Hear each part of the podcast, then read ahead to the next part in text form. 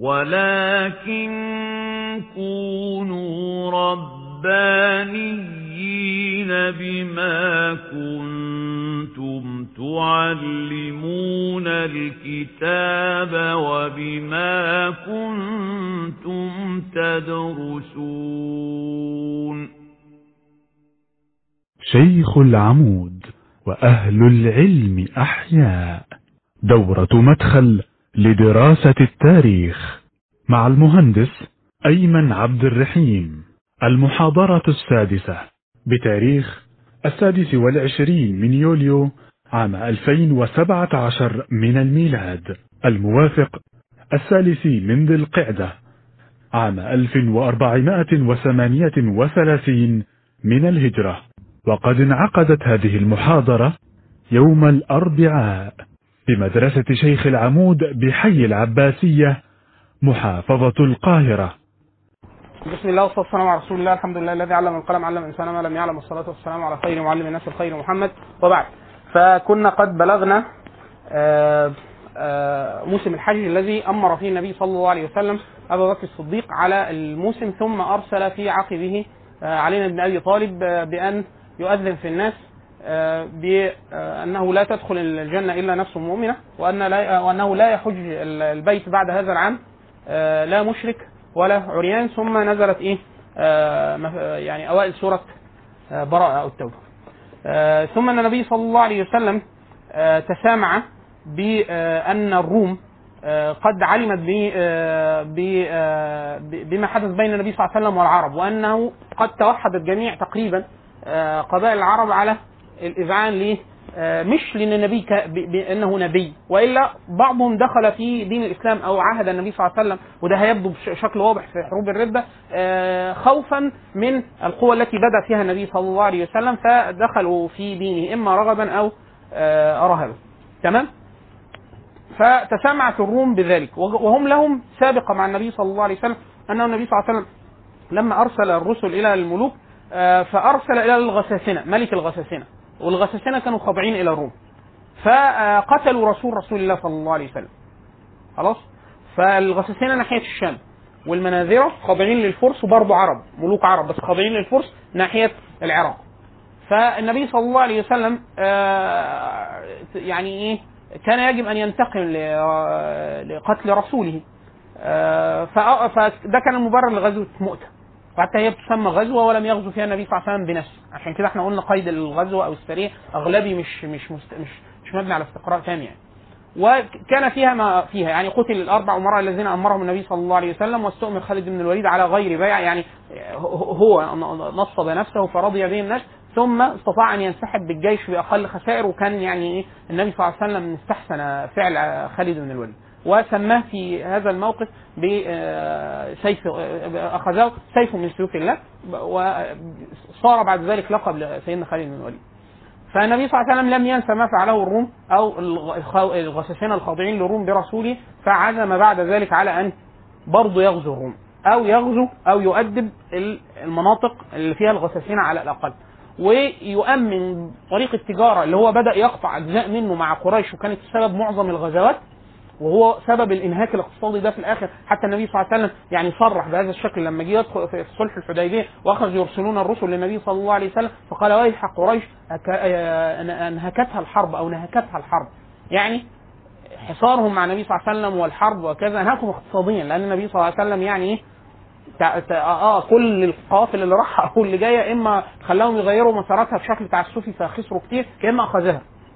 فده كان حمل اقتصادي عليه كبير جدا. فأن أراد النبي صلى الله عليه وسلم أن يؤمن بقية الخط حتى الشام. تمام؟ فاجتمعت عدة أسباب لهذا. قبل ي- يحسب النبي صلى الله عليه وسلم الطريقة اللي هيستكمل بيها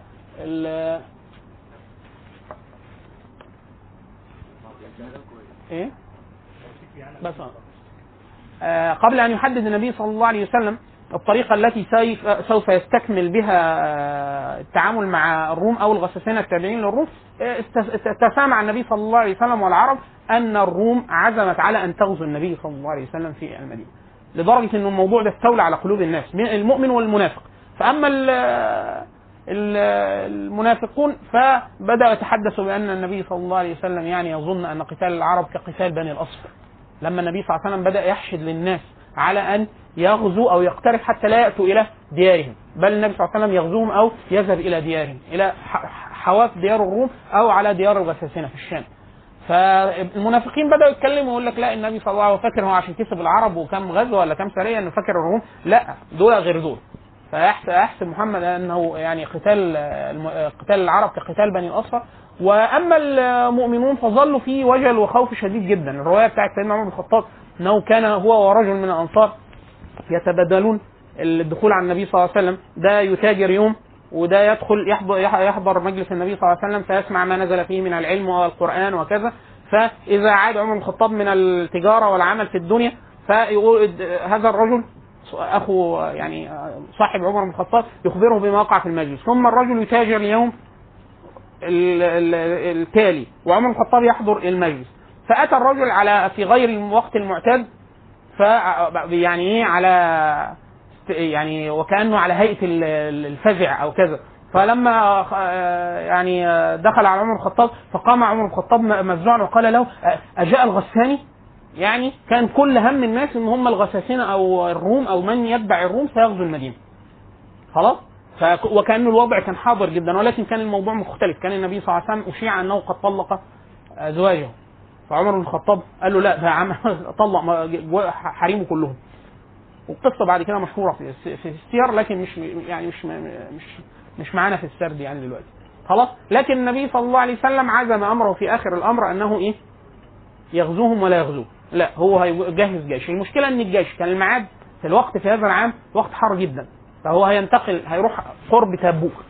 طيب تبوك دي يعني هيمشي لها تقريبا 1000 كيلو أو أكثر أو ما يقارب ال 1000 كيلو من المدينة لغاية تبوك ده واحد. في حر جدا. اثنين في وقت كان المفروض الوقت ده أنتوا عارفين السنة في كتير جدا. في ناس لما تقول له أنا عايز أستلف منك يقول لك تعالى لي في شهر كذا. اشمعنى شهر كذا؟ بقول لك إيه؟ لو في تجارة لو في زراعة لو في هم المواسم التجارية بتاعتهم مرتبطة بالزرع. فالوقت بتاع حصاد الثمار وكذا وبتاع في الوقت ده. فمشكلة في حاجتين. مشكلة إن الوقت ده بعده اللي المفروض الناس تلم فلوسها بقى واللي تاجر تاجر واللي زرع زرع وبيع. ده واحد. اتنين إن المفروض الوقت ده الناس بيبقى قاعد الناس دول أهل زرع. فده يقعد جنب محصوله حتة طرية ضله يبيع الحاجة وياكل وبتاع. ما فالمف... تك- اجتمعت ده كله. وعشان كده حتى سميت بغزوة العسر. وقت شديد جدا وقت قلة من المال وقت حر شديد والناس العكس بقى تفضل إن هي تظل في, في, في, في, في هذا الوقت لا يعني لا تخرج ولا تنتقل وكذا فالنبي صلى الله عليه وسلم يعني خطب في الناس عدة مرات يحمسهم ويعني يذكر فضائل الجهاد والإنفاق في سبيل الله وكذا حتى أن عثمان بن عفان كان قام النبي صلى الله عليه وسلم فحض الناس على ال- النفقة والجهاد وكذا وتجهيز الجيش جيش العسرة. فقام عثمان بن عفان فقال علي كذا وكذا يعني أنا هتحمل عدد كذا من الفرسان بسلاحهم وأكلهم وشربهم وكأنه إيه هيحمل جزء كبير من الجيش بماله الخاص. فثم قام النبي صلى الله عليه وسلم في الناس خطيبا فحضهم على الجهاد وتجهيز الجيش فقام عثمان بن عفان فقال علي كذا وكذا من الفرسان عدد ضخم برضه ان هو يتحملهم سلاحهم وأكلهم وشربهم ذهابا وعوده ثم أتى عثمان بن عفان للنبي صلى الله عليه وسلم فأتى له بمال كثير من الذهب والفضة حتى أن النبي صلى الله عليه وسلم قال اللهم ارضى عن عثمان فإني عنه راض اللهم آم، ما ضر عثمان ما ما فعل بعد اليوم. فسيدنا عثمان وتسارعت الناس في إعطاء المال منهم سيدنا أبو بكر الصديق ومنهم سيدنا عمر بن الخطاب. يعني إيه؟ طبعا برضو الموقف ده برضو كان العكس برضو المنافقين ليهم برضو موقف إن هم كانوا كل واحد يجيب حاجة قليلة فكانوا يلمزوه يقول لك إيه طب دول يعني هم دول شوية التمر دول اللي هيفرقوا. وطبعا دي نظره المنافق. هو جاهل بنفسه وجاهل بربه. هو الله عز وجل لا ينظر ال- آه الكم اللي هتدفعه ولا بتاع. رب درهم سبق مئة ألف درهم. أنت جبت إيه؟ عشان كده سيدنا عمر الخطاب يقول يعني إيه؟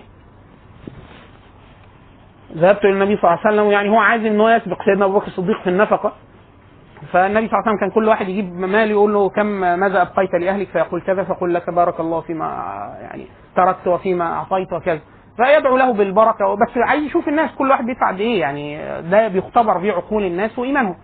عمر الخطاب قال لا أنا هسبق سيدنا أبو بكر. فجاب نص ماله. لما واحد يكون معاه ثروة ويجيب نصها لا حاجة ضخمة جدا. فالنبي صلى الله عليه وسلم قال له كم تركت لأهلك؟ يعني قال مثله. يعني نص ونص. فسيدنا أبو بكر الصديق اول ما جه قال له ماذا تركت لاهلك قال تركت لهم الله ورسوله. يعني لا جاب كل فلوسه فدي إيه؟ دي مساحة المنافقين بقى كأي حد كان بيجيب أي حاجة عمالين برضه إيه؟ ففي في هذا الجو النبي صلى الله عليه وسلم خرج غزوة غزوة تبوك. طيب في ناس منعهم العذر طبعا الفاقة وعدم القدرة وكذا ودول طبعا يعني ثوابهم كما أخبر النبي صلى الله عليه وسلم أكنه غزا لأن هي المسألة قلبية. تقطع دايما أهل السلوك يقولوا يعني يقطع الطريق إلى الله عز وجل بالقلوب لا بالأقدام. فهو الراجل نوى قطعا إن هو لو كان يستطيع لا قاتل ولو كان يستطيع لخرج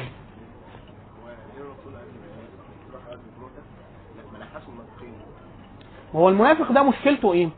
دي سؤال كويس. آه، أخونا بيسأل بيقول ليه النبي صلى الله عليه وسلم قبل ما يخرج في غزوة مو... آه، آه، تبوك تقصد.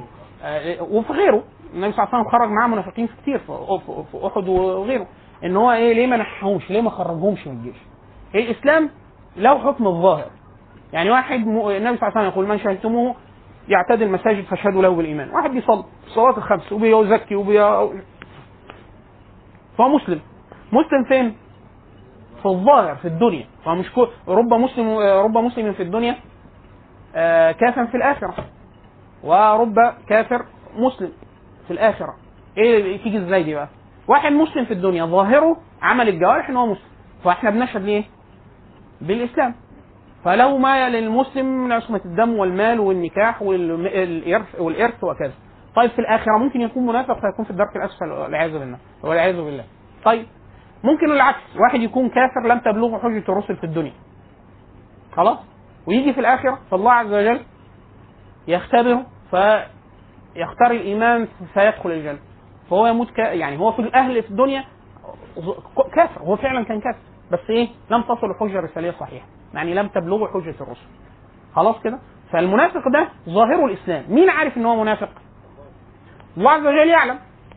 والنبي صلى الله عليه وسلم بالوحي يعلم. خلاص؟ والمسلمين المؤمنين عارفينهم من الشكل كده والتعامل والسلوك إن هم عشان كده سيدنا كعب في الرواية المشهورة بتاعت المخلفين لما تخلفوا عن تبوك قال فنظرت في المدينة فإذا فلم يتبقى فيها إلا رجل يعني إلا الضعيف واللي ليه عذر وكذا وإلا رجل يعني مغموس آه، مغموس بالنفاق. يعني كل الناس عارفة إن ده منافق. ده؟ بس عارفين إزاي؟ شكله كده يعني بس محدش يقدر يقول عليه كافر. ليه؟ لأنه بي- بيصلي ويصوم وكذا بل النبي صلى الله عليه وسلم صلى على عبد الله بن أبي بن سلول قبل أن ينهى من الصلاة على المنافقين. صلى عليه وكفنه في بردة النبي صلى الله عليه وسلم. حتى سيدنا عمر بن الخطاب يعني آه، كان يقول يا رسول الله تصلي عليه وقد وفعل كذا وكذا وقال فيك كذا وكذا وبتاع فيقول نحي عني يا عمر لغاية وشد من هدومه يا رسول الله تصلي عليه. مش عايزه سيدنا عمر الخطاب يصلي فيقول ألم ينهك ألم يقل لك رب العزة يعني ان تستغفر لهم سبعين مرة فلن يغفر قال يعني أزيد. أنا هزيد عن سبعين. أما النبي صلى الله عليه وسلم فتصرف بدافع النبوة. النبي صلى الله عليه وسلم يعني هو يعني خير كله رحمة كله. فهو عايز ينجي أي حد. فلو الراجل ده فيه أي شيء ينجيه يعمل له النبي صلى الله عليه وسلم. ما دام مع عقد الإسلام. بل ال- النبي صلى الله عليه وسلم يقول ليغفرن الله يوم القيامة مغفرة. يعني لم ترد على عقل أحد من بني آدم. يعني إن الله عز وجل يغفر لدرجه إن إبليس يعني يستشرف أنه قد يغ- يغفر له مما مما يرى من رحمة الله عز وجل يوم القيامة. فهو ده ده اللي هو أرسل به محمد صلى الله عليه وسلم. اللي هو فكرة إيه؟ ان هو الرحمة. هو النبي رب رب العزة قال وما أرسلناك الا وما الا وما أرسلناك إلا رحمة للعالمين. فهو النبي صلى الله عليه وسلم مرسول رحمة مبعوث رحمة. أما عمر بن الخطاب فبحق ال- الإيمان والشدة وبتاع. ده لا. ما تصليش على ده ابدا. أما النبي يعني هو ده سب النبي صلى الله عليه وسلم وخذله وقلب عليه وكذا وتكلم في عرض عائشة. كل ده والنبي صلى الله عليه وسلم لو بايده لو بايده لو قالوا له دخلوا النار ولا الجنة هيقول له إيه؟ هيقول له لا يخش الجنة. أما هو محمد صلى الله عليه وسلم أرسل حتى يدخل الناس يدخل الناس الجنة ولا ويخرجهم الله عز وجل من النار. هو ده اللي أرسل بيه محمد صلى الله عليه وسلم. عشان كده حديث الصبي اللي كان مريض واليهودي فالنبي عرف ان هو مريض وممكن يموت فدخل عليه وأبوه واقف فقال أسلم أو قل لا إله إلا الله محمد رسول الله. فالولد بيبص لأبوه فالراجل يعني غلبت عليه الرحمة الطبيعية ان هو هو قد يكون ادراكيا معاند مش عايز يؤمن بس هو يعلم ان هو الحق. فقال لا اطع على القسم فقال أشهد أن لا إله إلا الله وأن محمد رسول الله ومات. فلما النبي صلى الله عليه وسلم خرج خرج يعني باشا فقال يعني نفس دي نفس يعني قد أنقذ الله عز وجل به من النار هذه نفس النبي صلى الله عليه وسلم استنقذها كانت كانت تهلك خلاص فهي دي الفكرة إن هو النبي صلى الله عليه وسلم بدافع النبوة والرحمة التامة ولم ينهى بعد كده طبعا نزل إيه؟ نزل نهي تام انه النبي صلى الله عليه وسلم لا يصلي على أحد ولا يدعو له ولا يستغفر له لأنه دول إيه؟ يعني لكن قبل النص كان النبي صلى الله عليه وسلم في ساعة فصلى عليه. خلاص؟ طيب هو سوره التوبة يعني إيه تقريبا؟ يعني دايما كان يقول لك إيه ما دام يقول لك الحكم ده ما دام في التوبة في الغالب يعني أي حاجة ثانية ده من اواخر وأحكام الجهاد وأحكام المنافقين وكله ده من اواخر ما نزل. يعني. طيب. فالنبي صلى الله عليه وسلم آه، يعني عاد آه، ذهب غزوة تبوك. الأخبار التي سمع بها النبي صلى الله عليه وسلم لم تكن دقيقة أو صحيحة. فلم تحشد له النور الروم ولا الغساسين. فالنبي صلى الله عليه وسلم استشار بعض الناس منهم عمر الخطاب قال له أنت ترى إن إحنا نهاجم من القوم ولا آه، نعود ولا بتاع. فقال له يعني أنت في وحي يعني أنزل الله عز وجل عليك وحي. فالنبي صلى الله عليه وسلم ابتسم فقال له يعني إيه؟ يعني لو كان في وحي ما استشارش مش هستشيرك لو في وحي. أنا بسألك في الأمور اللي هي إيه؟ تحسب بالعقل وفيها حكمة وفيها خ... فسيدنا عمر الخطاب قال له لا أنا يعني لا أرى إن إحنا نقاتل يعني النبي صلى الله عليه وسلم لا يتجاوز لهم بل يعني إيه؟ يكف عنهم ويكتفي بتوطيد نفوذه في المناطق في اثناء العودة. فالنبي صلى الله عليه وسلم عاهد كل أقوام أي حصن أو كذا تسمع به النبي صلى الله عليه وسلم عاهدهم واتفق على إما جزية أو أشياء. يعني النبي صلى الله عليه وسلم دايما النبي صلى الله عليه وسلم كان يعاهد وكذا أصحاب النبي صلى الله عليه وسلم كانوا يعاهدوا بالقدرة. يعني هو لو يقدر يلزمهم بشيء ألزمهم إن لم يستطع فيعني إيه نحاهم عن قتاله وكذا. أحسن شيء ممكن يوصلوا لأن المسألة فيها قدر كبير جدا من اللي إحنا بنسميه السياسة الشرعية. يعني اللي هو إيه أفضل شيء في حدود الممكن ولكن في طاعة الله عز وجل. طيب فالنبي صلى الله عليه وسلم عاد من تبوك. يعني غنم آه، السمعة العسكرية. كل الناس سمعت أن النبي صلى الله عليه وسلم حشد للروم. يعني المسألة إيه؟ آه، كبرت بقى. يعني ده ده حشد للروم ومش رايح يدافع عن نفسه. لا ده وصل لغاية حدودهم. وعاهد الناس وكذا وبتاع. فهو كانه النبي صلى الله عليه وسلم أعلن إعلان كده مضمن يعني إن كل خطوط التجارة كل خطوط التجارة ناحية الشام إما في يد النبي صلى الله عليه وسلم يغلقها من المنتصف من اول من أول المدينة ومكة وانت نازل أو احلف كل بقى النبي صلى الله عليه وسلم كل المناطق دي محالفة وتدفع النبي صلى الله عليه وسلم إما الجزية أو اسلموا فيدفعوا الزكاة أو على عهد مع النبي صلى الله عليه وسلم فالمسألة إيه؟ صارت يعني إيه؟ كان خلاص كده التئم الأمر للنبي صلى الله عليه وسلم ثم لما عاد النبي صلى الله عليه وسلم عزم على الحج اللي هو حجة الوداع ثم أخذ الناس عنه المناسك. وفي آخر حياة النبي صلى الله عليه وسلم بدأت العرب خلاص يعني الأمر اتضح أن النبي صلى الله عليه وسلم يعني التأم له الأمر. خلاص؟ فالفكرة بقت كانت فكرة ملهمة. إيه ده؟ طب ما هو لما قال على نفسه نبي طب العرب طول عمرها متفرقة. لما قال على نفسه نبي جمع الناس دي كلها والناس دي دخلت في دينه والناس أذعنت له ودخلت معاه في عهود وبيدفعوا له فلوس وبتاع فإيه؟ بدأت دعوات النبوة تنتشر في الجزيرة. الناس قال لك والله يعني دي كويسة دي. خلاص. فالأسود العنسي في اليمن ادعى النبوة والنبي عايش. سيلمة الكذاب بنو حنيفة. في اليمن بنو حنيفة قال إيه؟ ادعى النبوة. وهم كده لسه إيه؟ بسم الله الرحمن الرحيم. يعني إيه؟ فالأسود العنسي جاء خبر مقتله النبي صلى الله عليه وسلم وهو حي. قتلوا سيدنا أبو مسلم الخولاني في اليمن الخولاني في اليمن و وكف الله عنه يعني كف الله شره عن الناس. أما مسيلمة الكذاب فراسل النبي صلى الله عليه وسلم وراسله النبي صلى الله عليه وسلم. طبعا آه، لما جاءت الرسل للنبي صلى الله عليه وسلم فقال لهم يعني بما تشهدون فقالوا نشهد أن لا إله إلا الله انك رسول الله ومسيلمة كمان رسول الله. فقال لهم لولا أن الرسل لا تقتل لقتلته برغم إن هم قتلوا رسل النبي صلى الله عليه وسلم. بعدين يعني مسيلمه الكذاب قتل رسل النبي صلى الله عليه وسلم فصار المسألة اللي فيها آه، يبدو إن هو النبي صلى الله عليه وسلم هيتعامل معاها ملفين مفتوحين كبار. واحد القبائل الكبيرة اللي زي بنو حنيفة اللي هي طلع لها واحد ودول مش م- دول مش من مضر. يعني لا يتسقوا مع النبي صلى الله عليه وسلم في النسب الكبير وإن كان كلهم عرب لا دول من ربيعة.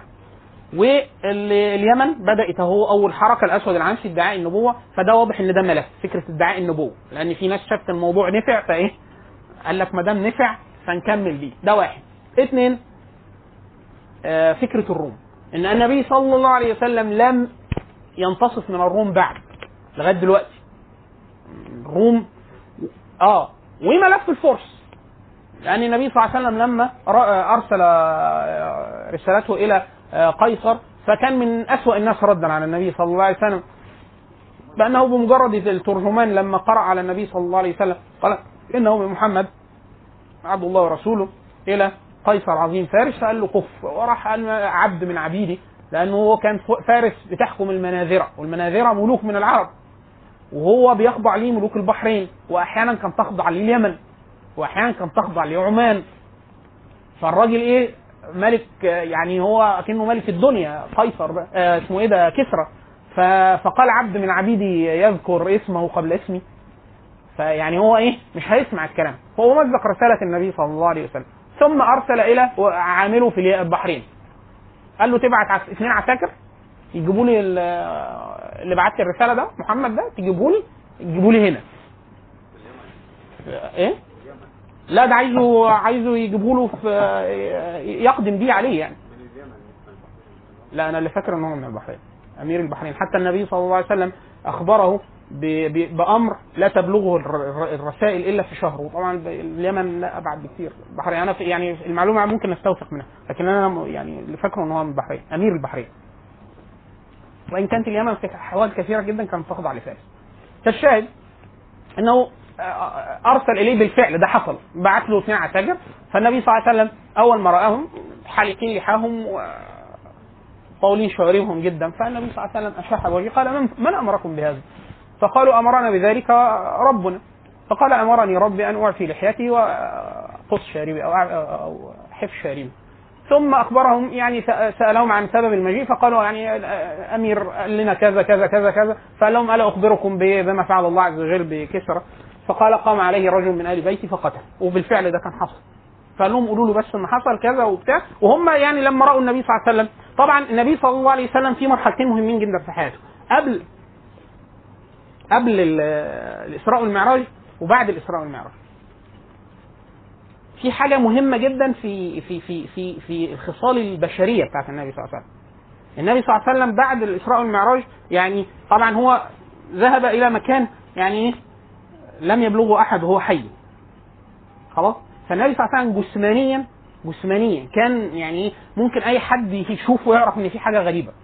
حتى كانوا أهل المدينة كان النبي صلى الله عليه وسلم إذا مر بطريق فمر بعده قوم بفتره يعني. فيقول مر فيقولون مر من هنا رسول الله صلى الله عليه وسلم مما يجدون من ريحه. مش عشان العطر ده ريحه هو ريحه جسمه. سيدنا أنس بن مالك خدم النبي صلى الله عليه وسلم فيقول يعني ما مسست ما مسست من من ريح ومن حرير ولا ديباج آه يعني آه أنعم من كف آه أو الين من كف النبي صلى الله عليه وسلم وما شممت من ريح أو طيب آه أطيب من عرق النبي صلى الله عليه وسلم. بل كثير من الناس عارفين لما واحد ينام في الحر نام جامد قوي في فترة طويلة فيقوم الحاجة مبلولة خلاص؟ فكانت أحد محارم النبي صلى الله عليه وسلم اللي كان كان ينام أحيانا يضجع أو ينام أو يقيل عندها فكان إذا قام النبي صلى الله عليه وسلم تأتي إلى الوسادة فتعصره. وكانت تتطيب بيه. عاملاه عطر يعني أكن واحد معاه مسك. خلاص؟ فهو حال, حال النبي صلى الله عليه وسلم الحاله الحاله البشرية نفسها جسمه. بيه بس بعد التغير الحاد ده بعد الإسراء والمعراج. حتى إن سيدنا جابر بيقول في الحديث أن النبي صلى الله عليه وسلم خرج ذات يوم فلقي فلان ولقيني. ف عارف لما حد قابل عيل صغير في ازيك تعمل له كده؟ فالنبي صلى الله عليه وسلم يعني ربط على خدي الطفل ثم جابر فإيه؟ وهو صغير. فطبطب على خده اليمين. فقال فكان يعني آه، وجهه من هذه الناحية التي مسها النبي صلى الله عليه وسلم لآخر حياته أطيب واجمل و- من الناحية اللي لم يمسها النبي صلى الله عليه وسلم. وهكذا. دي كتير قوي بقى. خلاص؟ فده في حال النبي. ففي حاجات النبي صلى الله عليه وسلم من بعد الاسراء والمعراج كثير جدا مما من- ممن يراه. يعني وك يعني وكأنه عليه سيما النبوة يعني. طبعا قبل كده كان عنده العلامات اللي هو اهتدى بها أهل الكتاب زي سيدنا سلمان الفارسي وس- وسيدنا اللي هو حبر اليهود ابن عبد الله بن سلام. وعبد الله بن سلام لما رأى النبي صلى الله عليه وسلم قال ما هذا بوجه ما هذا بوجه كاذب. هو بس عنده إيه؟ العلامات. يعني هم مكتوب في الكتب القديمة أن يكون وصفه الخلق كذا شكله كذا آه خاتم النبوة في كتفه كذا شكله. فسيدنا سلمان الفارسي كان اهتدى النبي صلى الله عليه وسلم ببعض ده وبعض الصفات الصفات الخلقية بجانب الخلقية بجانب حاجة جسدية. لكن بعد الإسراء والمعراج كان في تغير واضح وده يعني مبثوث في كتب السيره وكأن الجنود لما رأوا النبي صلى الله عليه وسلم بحاله مع الناس وهيئته وكذا ثم أخبرهم بما وقع. فلما عادوا للأمير قالوا له على فكرة بيقول كذا كذا كذا وبيقول أصلا اللي بعت لك اللي هو كسرى اللي بعت لك الأمر أصلا مات. قتلوا ابنه. فانتظر الرجل. المساء الوقت الزمني اللي فيه اللي بتيجي فيه الرسائل. ثم أخبر بأنه قد قتل وقتله أحد من أهل البيت كما أخبر النبي صلى الله عليه وسلم بالوحي. طبعا لا ينتقل في الوقت ده أي خبر بهذه السرعه مستحيل. خلاص؟ فكف عن النبي صلى الله عليه وسلم. يعني هو طبعا الجنود رجعوا ما عملوش حاجة للنبي صلى الله عليه وسلم. وقد دعا النبي صلى الله عليه وسلم عليه وقد أصابته دعوة النبي صلى الله عليه وسلم. قال مزق الله ملكا لما علم انه قد مزق رسالة النبي صلى الله عليه وسلم. في ناس ردت رد كويس ولم تؤمن زي قيصر. مقوقس مصر. مقوقس رد كويس. قيصر. رد كويس. آه يعني لما أرسلت له رسالة النبي صلى الله عليه وسلم وسأل سيدنا أبو سفيان إيه؟ آه، هو يعني القيصر لقب آه، أمير الروم أمير الروم وكسرى أمير لكن المقوقس عامله على مصر. أنت السؤال فين؟ لقبه؟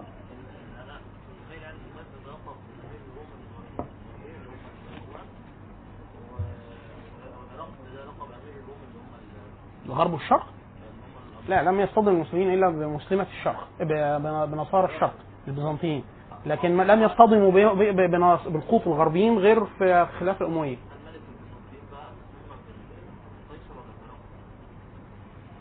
هما الاثنين يعني أنا في ظن الشخص إن الاثنين علم على شخص واحد والاثنين لقب. لو عندك حاجة غير كده ماشي. خلاص يبقى نشوف لكن هما الاثنين علم على شخص واحد. برضه كان رد كويس. قال يعني أنا لو كنت عند النبي صلى الله عليه وسلم لغسلت آه، قدمه وكذا ولم يؤمن. هو عرض طبعا الإسلام قال لهم يعني أنتوا شايفين إيه أو كذا؟ ما يعني ما حسوا إيه؟ لأنه هو كان برضه عنده خبر بالنبي صلى الله عليه وسلم من الكتب القديمة. حس ف لكن رد رد حسن. مقوقس رد رد حسن وأرسل الن- النبي صلى الله عليه وسلم هدايا منها آه، زوجته أم إبراهيم آه، ماريا القبطية المصرية. لكن ده حل حل يعني عدد من الملوك مع النبي صلى الله عليه وسلم. ثم النبي صلى الله عليه وسلم حج حجة الوداع وتبقت هذه الملفات إيه؟ مفتوحة حتى النبي صلى الله عليه وسلم إيه؟ يعني خير بأن يبقى في الدنيا وأن يذهب إلى ربه فاختار جوار ربه ثم توفي النبي صلى الله عليه وسلم. طبعا بعد وفاة النبي صلى الله عليه وسلم ظلت هذه القضايا مفتوحة ثم زيد عليها مسائل مسائل واحد أول ما توفي النبي صلى الله عليه وسلم الصحابة. إيه بقى؟ نعمل إيه دلوقتي؟ يعني اللي هو فكرة من يسوس أمر المسلمين؟ حديث النبي صلى الله عليه وسلم كانت بنو إسرائيل تسوسهم الأنبياء. يعني اللي بيسير أمورهم الدنيوية بالدين هم الأنبياء. هم لا نبي بعد محمد صلى الله عليه وسلم. أمال مين بقى اللي يقود هذه الأمة؟ الخليفة. إيه الخليفة ده؟ يخلف النبي صلى الله عليه وسلم في الأمة، يفعل إيه بقى الخليفة ده؟ يفعل فعل النبي صلى الله عليه وسلم بلا وحي. يعني إيه بلا وحي؟ متجدد؟ أمال ليه نعمل إيه؟ نشوف اللي حصل اللي هو الكتاب والسنة وكيف واجه النبي صلى الله عليه وسلم الأشياء ثم نعمل الآلة الاستنباطية الاجتهاديه لو كان الشيء لم يراه النبي صلى الله عليه وسلم. لو كان رآه يبقى خلاص عندنا سنة ونص بهذا. طبعا المسألة حسمت سريعا بسبب آه، فكرة آه، وضوح الأفضليات يعني في الوقت ده البذل والجهد في الإسلام وكذا كانت الناس مترتبة كده طبيعي اجتمع الناس على سيدنا أبو بكر الصديق بعض الإيماءات من النبي صلى الله عليه وسلم نصوص غير مباشرة ان ان ان يعني لا يعقل أن يكون في الناس أبو بكر الصديق ويؤمر غير أبو بكر الصديق. والنبي صلى الله عليه وسلم أمر سيدنا أبو بكر الصديق في معظم وقت مرضه في الصلاة على الناس. فالناس عارفين إن الصلاة أهم ما يفعل الناس. فلما النبي صلى الله عليه وسلم ارتضى لهم هذا الرجل في الصلاة فهو كانه يرتضيه في غير الصلاة. خلاص؟ ثم حسم الأمر سريعا كان في خلاف أولي اتحسن تقريبا في قعده اللي هو أن الأنصار وكأن النبي صلى الله عليه وسلم آه نبي وكل حاجة هم مؤمنين بيه وقد نصروه وكذا لكن هو قرشي برضه. وهم قاعدين في المدينة وهو توفي في المدينة فمين اللي هيحكم المدينة؟ وهم هم من من المدينة. فاجتمعوا على أن يؤمروا عليهم آه رجلا منهم وكان في الغالب هيبقى سعد سيدنا سعد بن معاذ سعد بن عبادة آه. وكان يعني كان كانوا خلاص هيحسموا هذا الأمر فلما تسمع بهذا عمر بن الخطاب سيدنا الزبير سيدنا أبو بكر الصديق وكذا سيدنا طلحة فقالوا إيه؟ لا إحنا نروح نكلمهم بس يعني نفهم هم عايزين يعملوا إيه ونفهمهم إن هذا الأمر لا يسير في هذا لأن المسألة مش مسألة لا محلية مرتبطة بالمحل اللي هو المدينة هي مسألة مرتبطة بالديانة. مسألة مش المدينة فيبقى المفروض واحد من المدينة. ثم دار الحوار المشهور في سقيفة بني ساعدة يعني الأنصار عرضوا حجتهم قالوا يعني إيه؟ ان هم هم كتيبة الإسلام وهم اللي نصروا النبي صلى الله عليه وسلم واووه وكذا ودي المدينة. يعني منطقي اللي بيقولوه.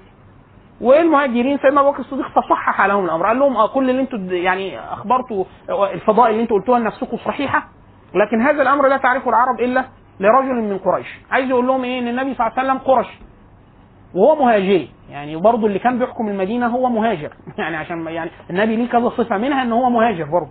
ومنها إن هو قرشي. فما لو اقتضيته ده تقتضوا اللي يخلفوا بهذه الكيفية برضه. خلاص؟ طبعا سيدنا أبو بكر الصديق هنا دايما كان حتى عمر بن الخطاب بعد ذلك في خلافته هيقول كده. هيقول كانت بيعه أبو بكر الصديق فلتة. فلتة يعني يعني حاجة على غير مثال. يعني في الغالب هذا الأمر لا يتم بهذه الطريقة إلا ابو بكر الصديق. ليه؟ أبو بكر الصديق كان من المكانة والإيمان والسبق في الإسلام وعلاقته بالنبي صلى الله عليه وسلم كانت قوية جدا لدرجة إن هذا الجيل بهذا الإيمان بهذه الموثوقية في الناس ما كانش حد يقدر يتجاوز سيدنا أبو بكر الصديق. فلما سيدنا أبو بكر الصديق تكلم فيعني الناس إيه ارتضت كلامه وبعد كده قالوا إيه والله اللي أنت قلته كويس برضه بس إحنا عايزين حل وسط. خلاص منكم أمير ومنا أمير. خلاص. يعني الانصار يبقوا ليهم أمير والمهاجرين ليهم أمير فسيدنا أبو بكر الصديق قال لهم هذا الكلام يعني إيه؟ برضه مش مش هو ده الرأي الصواب ولكن أنا أرتضي لكم أن تبايعوا أحد الرجلين أو عمر بن الخطاب أو سيدنا آه، ابو عبيدة بن الجراح. فقال لهم يا ده يا ده. الاثنين الاثنين ارتضوا أن يبايعوا أبو بكر الصديق قدام الأنصار فحسم الأنصار يعني إيه؟ بايعوا أبو بكر الصديق وهم وهم في نفس الموقف. فالموضوع ده يعني انتهى في وقت يعني تقريبا إيه؟ سيدنا سعد بن عبادة بايع متاخرا لأن سيدنا سعد سعد سعد بن عبادة آه، في حاجتين يعني. هو هو يعني طبعا في تفاصيل ممكن كتير في القصة تتقال لكن الشاهد إن هو الأمر في الآخر يعني التئم آه، عدد قليل جدا تأخر البيعه بتاعته. آه، وعلى برضه على أقوال. منهم سيدنا سعد بن عبادة ومنهم سيدنا علي بن أبي طالب لأنه لم يشهد بسبب غسل النبي صلى الله عليه وسلم هو والعباس وآل بيت النبي صلى الله عليه وسلم. ثم يعني في وقت قليل لأن حروب الردة لم تترك أي مجال لأي أحد إن هو يفعل أي شيء. يعني سيدنا أبو بكر الصديق قعد أول ست شهور أو أول سبع شهور في خلافته كلها في حروب يا إما مانع الزكاة يا إما مرتدين يا إما مدعي نبوة يا إما مدعي مش عارف إيه يا إما عائد إلى الوثنية. يعني فالست شهور الاولانيين دول لم تترك مجال لأي أحد إن هو المسألة حسمت سريعا في بعد وفاة النبي صلى الله عليه وسلم. ثم ما طرأ على المسلمين فكان ما كانش فيه مساحة إن هو إيه؟ إن حد يعمل أي حاجة. عشان كده دايما إحنا بنقول من أه من أصح النصوص اللي بت... يعني دايما الشيعة عندهم كلام كتير قوي في الرواية بتاعت سقيفه بن سع... سقيفه بني سعيد. اللي هو فكرة إن علي بن أبي طالب تأخر في بيعه أبو بكر الصديق وإن هو كان غاضب ان, هذا الأمر ق... يعني قطع من دون. إزاي حد من أهل البيت ما كانش قاعد؟ سيدنا العباس ما كانش قاعد علي بن أبي طالب ما كانش قاعد وهكذا. فإحنا بنقول إن الكلام يعني ما يعني ممكن ظاهريا يتقبل ظاهريا يتقبل لكن حروب الردة تكذب ذلك لأنه سيدنا علي بن أبي طالب شارك في هذه شارك في هذه الحروب فمش ممكن كان يشارك تحت إمرة رجل أصلا لم يبايعه ولا لا يرتضيه ولا حاجة زي كده. خلاص؟ فدي دي مسألة مهمة إن حروب الرده لم لم تترك لأحد إيه؟ مساحة كبيرة. طيب بمجرد ارتضاء الناس كان النبي صلى الله عليه وسلم غسل يعني وكفن ودفن في مكان في في في حجر عائشة في مكان المكان الذي توفي فيه وده ودي سنة الأنبياء إن النبي إن ما من نبي إلا ويدفن في المكان الذي توفي فيه. كان أبو بكر الصديق عنده نفس الملفات اللي إحنا قلنا مهمة سايبها النبي صلى الله عليه وسلم بالإضافة إلى التحديات الجديدة. إيه هي التحديات الجديدة؟ واحد العرب تسامعت بوفاه النبي صلى الله عليه وسلم، فمن كان هادن النبي صلى الله عليه وسلم أو يعني أو أذعن أو دخل في الإسلام ظاهريا وكذا، خوفا من النبي صلى الله عليه وسلم والقوة التي بدا بينها بدا فيها بين العرب، يعني إيه؟ قالوا إحنا إحنا كفار زي ما إحنا، خلاص رجعوا ارتدوا. وفي مجموعات قالت إيه؟ قال نحن لا ندفع الزكاة. الزكاة دي كانت وكأنها بمثابة إتاوة مالية إحنا كنا بندفعها لشخص النبي. فمحمد ده مات فاحنا ما ندفعلوش. دي ليست من أركان الإسلام. اختلط عليهم إيه؟ شكل الجاهلية في المواثيق والمعاهدات والحاجات اللي بتدفع والزكاة كفرض. خلاص؟ ومنهم مدعي النبوه لسه قاعدين بقى اللي هو إيه؟ الأسود العنسي ومسيلمه آه، الكذاب واتضاف علينا طليحه الاسدي واتضافت علينا. أول ست لقت لها فرصة كويسة. قالت والله إيه هو النبي قال إن ما فيش أنبياء رجالة بعده. لكن ما قالش إن ما فيش ست. نبي بعده. فأنا أول ست. فادعت النبوة. فاحنا عندنا كده أربعة مدعي نبوة. عندنا ملوك ادعوا النبوة. زي ملوك عمان والبحرين وبتاع. يكاد يكون الجزيرة لم يتبقى منها حد على العهد والإسلام الصحيح إلا مكة والمدينة والطائف وبعض القبائل المتنافسة. بعض أجزاء من القبائل المتنافسة. في البحرين في عمان في كل حتة في حتة شوية قليلين. لكن الباقي كله ما بين إما مانع زكاة هو إما ارتد الظاهر أو متبع نبي كاذب أو عائد إلى الوثنيه فكان سيدنا أبو بكر الصديق عنده هذا التحدي تحدي صعب جدا. الأس... الأسوأ من كده أن المدينة هوجمت على طول بمجرد بعد وفاة النبي صلى الله عليه وسلم بأيام هوجمت المدينة مرة واثنين وثلاثة وأربعة. وكان الن- الناس يعني غير امين حتى على أنفسهم في داخل المدينة. فسيدنا أبو بكر الصديق عزم إن المسألة إيه؟ وده حتى يبرر جزء كبير جدا من العنف الشديد اللي استخدمه سيدنا أبو بكر الصديق وأمراء أبو بكر الصديق ضد القبائل آه، ال- المرتدة وخاصة من هاجموا المدينة.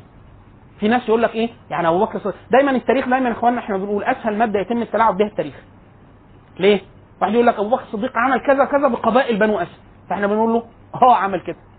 واحد يقول لك إزاي. إزاي عمل كده طب ما نرجع خطوتين في التاريخ ورا شوية هذه القبائل ماذا فعلت بعد وفاة النبي صلى الله عليه وسلم بمجرد وفاة النبي صلى الله عليه وسلم هذه القبائل هاجمت المدينة واستباحت حرمة المدينة فلم تراعي حرمة النبي ولم تراعي حرمة الإسلام ولم توفي بالعهود التي كانت عليها ف...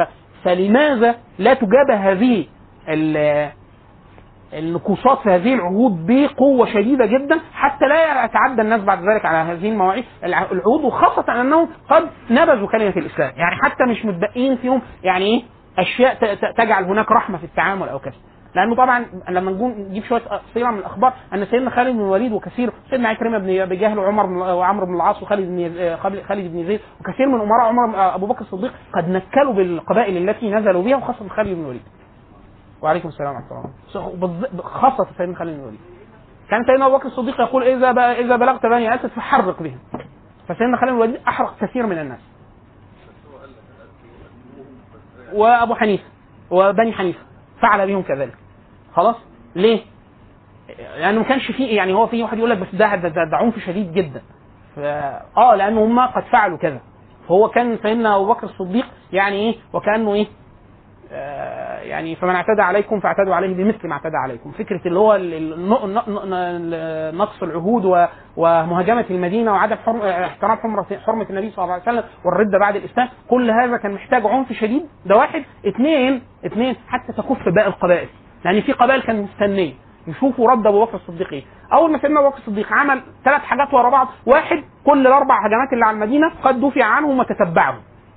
اللي هو تبع المهاجمين. اثنين آه، أمضى بعث أسامة. كان النبي صلى الله عليه وسلم عقد رايه لأسامة بن زيد كان هيبعته برضه على تخوم الروم عشان فكرة قتل رسول النبي صلى الله عليه وسلم اللي في غزوة موت. آه، أو اللي تسببت في غزوة موت. فتسامعت العرب بخروج بعث أسامة برضه على حدود الروم فقالوا لا لو لم يكن فيه طاقة لقتال الروم. ما كان بعثه. فلا الرجل اللي فيه بقية قوة وكذا ومش مجرد وفاة النبي صلى الله عليه وسلم انفرط عقد هؤلاء الناس وكذا. ده تاني حاجة. ثالث حاجة القوة الشديدة التي آه، جابها بها القبائل المنشقه استعانة بالقبائل التي لم تنشق. سيدنا أبو بكر الصديق كان يبعت رسائل يبعت رسائل للاثنين. يبعت رسائل للناس يقول لهم أنتوا العهد الذي جاء به النبي صلى الله عليه وسلم للناس أن يشهدوا أن لا إله إلا الله وأنه محمد رسول الله وأنه يفعل ويفعل ويفعل, ويفعل. فلو أنتوا على العهد قولوا وأكدوا ده. فلو أكدوا قول لهم فإن كنتم على ذلك فاني أسيركم لقتال بنو فلان فأنهم قد نقضوا عهد النبي صلى الله عليه وسلم وخلعوا ربقه الإسلام من أعناقه. فهو عمل إيه؟ كان يستوثق من قوم؟ خلاص. التانيين بعت لهم رسالة. أنتم مؤمنين بواحد اثنين ثلاثة أربعة؟ قولوا له لا. يستعين بمن أطاعه على من عصاه. فدي كانت إيه؟ سياسه سيدنا أبو بكر الصديق. هو في أول الأمر حاول أن يخرج بنفسه في الغزوات الخارجية. هو طبعا في الزود عن المدينة قاتل بنفسه. غير كده منعه الصحابة على رسول سيدنا علي بن أبي طالب. قال له يعني أنا لا أقول لك إلا ما قاله لك النبي صلى الله عليه وسلم في غزوة أحد. يعني اغم اغمد سيفك ولا تفجعنا في نفسك. اللي هو فكرة أن يقتل الخليفة يعني أمر مفجع ويفت في عضد الناس. ولكن إن يق- يقتل أحد امراء أو كذا يرسل جيش غيره. قول سؤالك أديك قلت مؤخرا.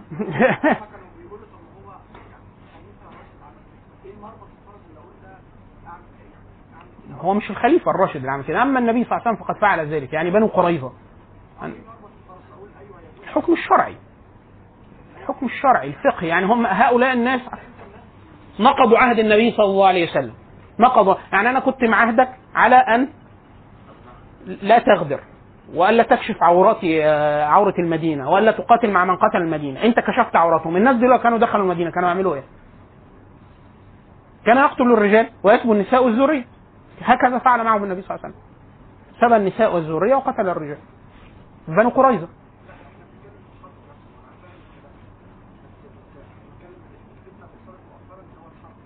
الإيه؟ حرق. آه لا. أنا أفتكرك على حاجة ثانية لا لا. المسألة مسألة الحرق أصلا مثارة في الفقه. يعني سيدنا عبد الله بن عباس آه، وكأنه عنده في رواية يعني يقول ان هو لو كان لو كان هو ما فعل. الحرق بالذات ليه؟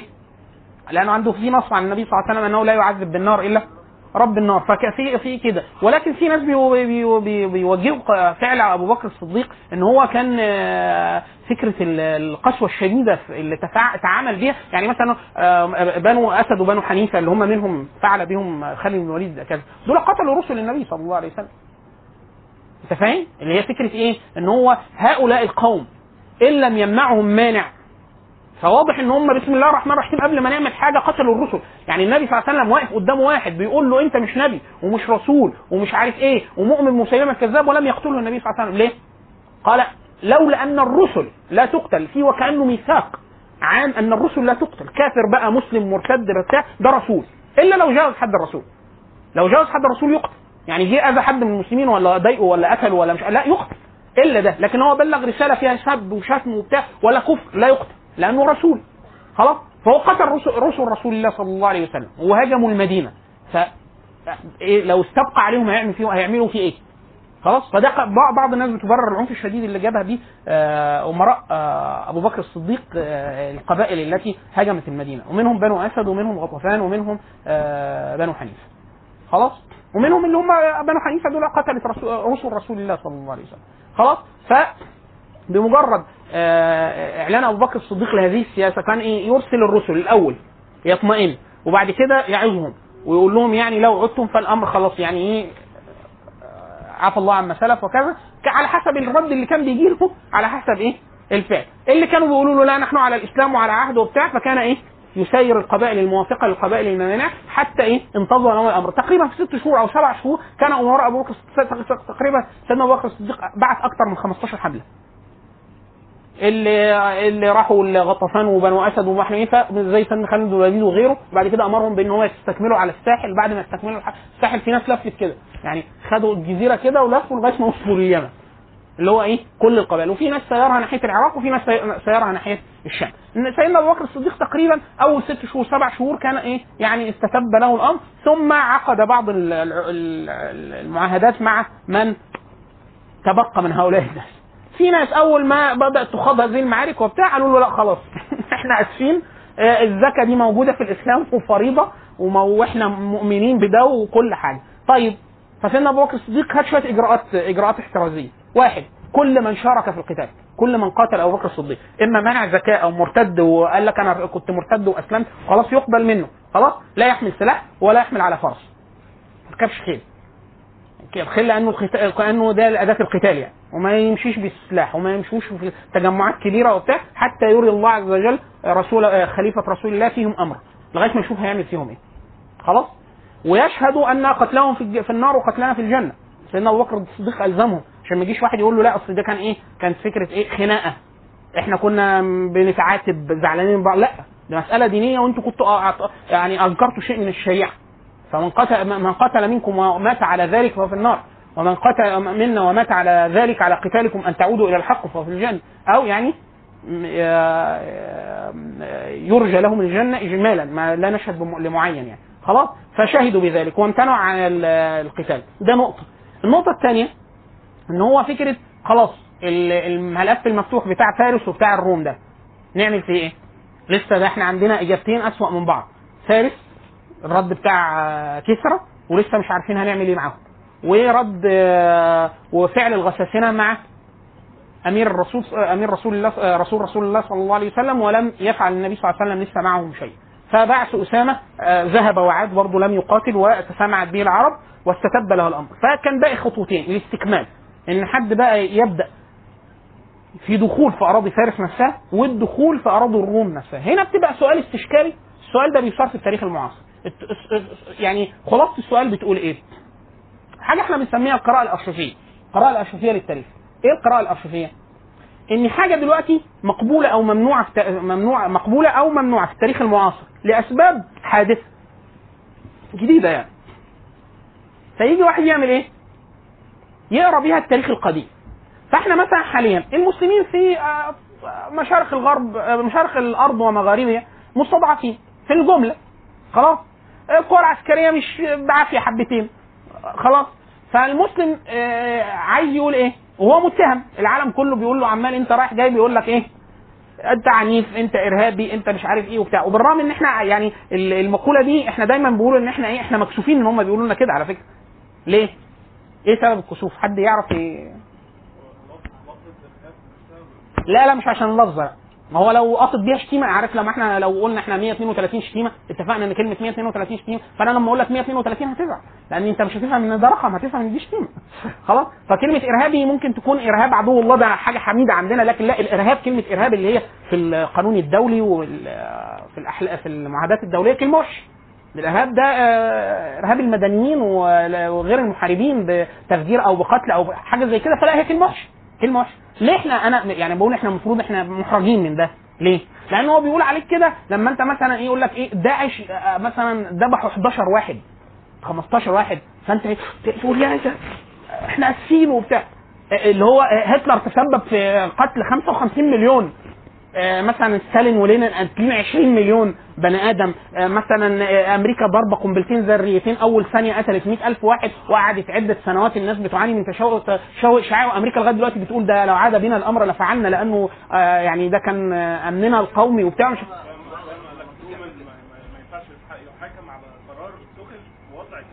آه خلاص. وهكذا. خلاص. آه فكرة مثلا آه يعني في آه في أرقام العالم بيتكلم في أرقام فإحنا نكون داخلين التصفيات آه ب 40 واحد يعني أنت لما يتقال لك يا متطرف يقول لك يا متطرف اللي قتل 45 واحد خلاص يعني ده ده المتخلف بتاعنا إحنا اللي هو يعني ده المتطرف عارف لما أنت تقول للمسيحيين بتقول لهم إيه؟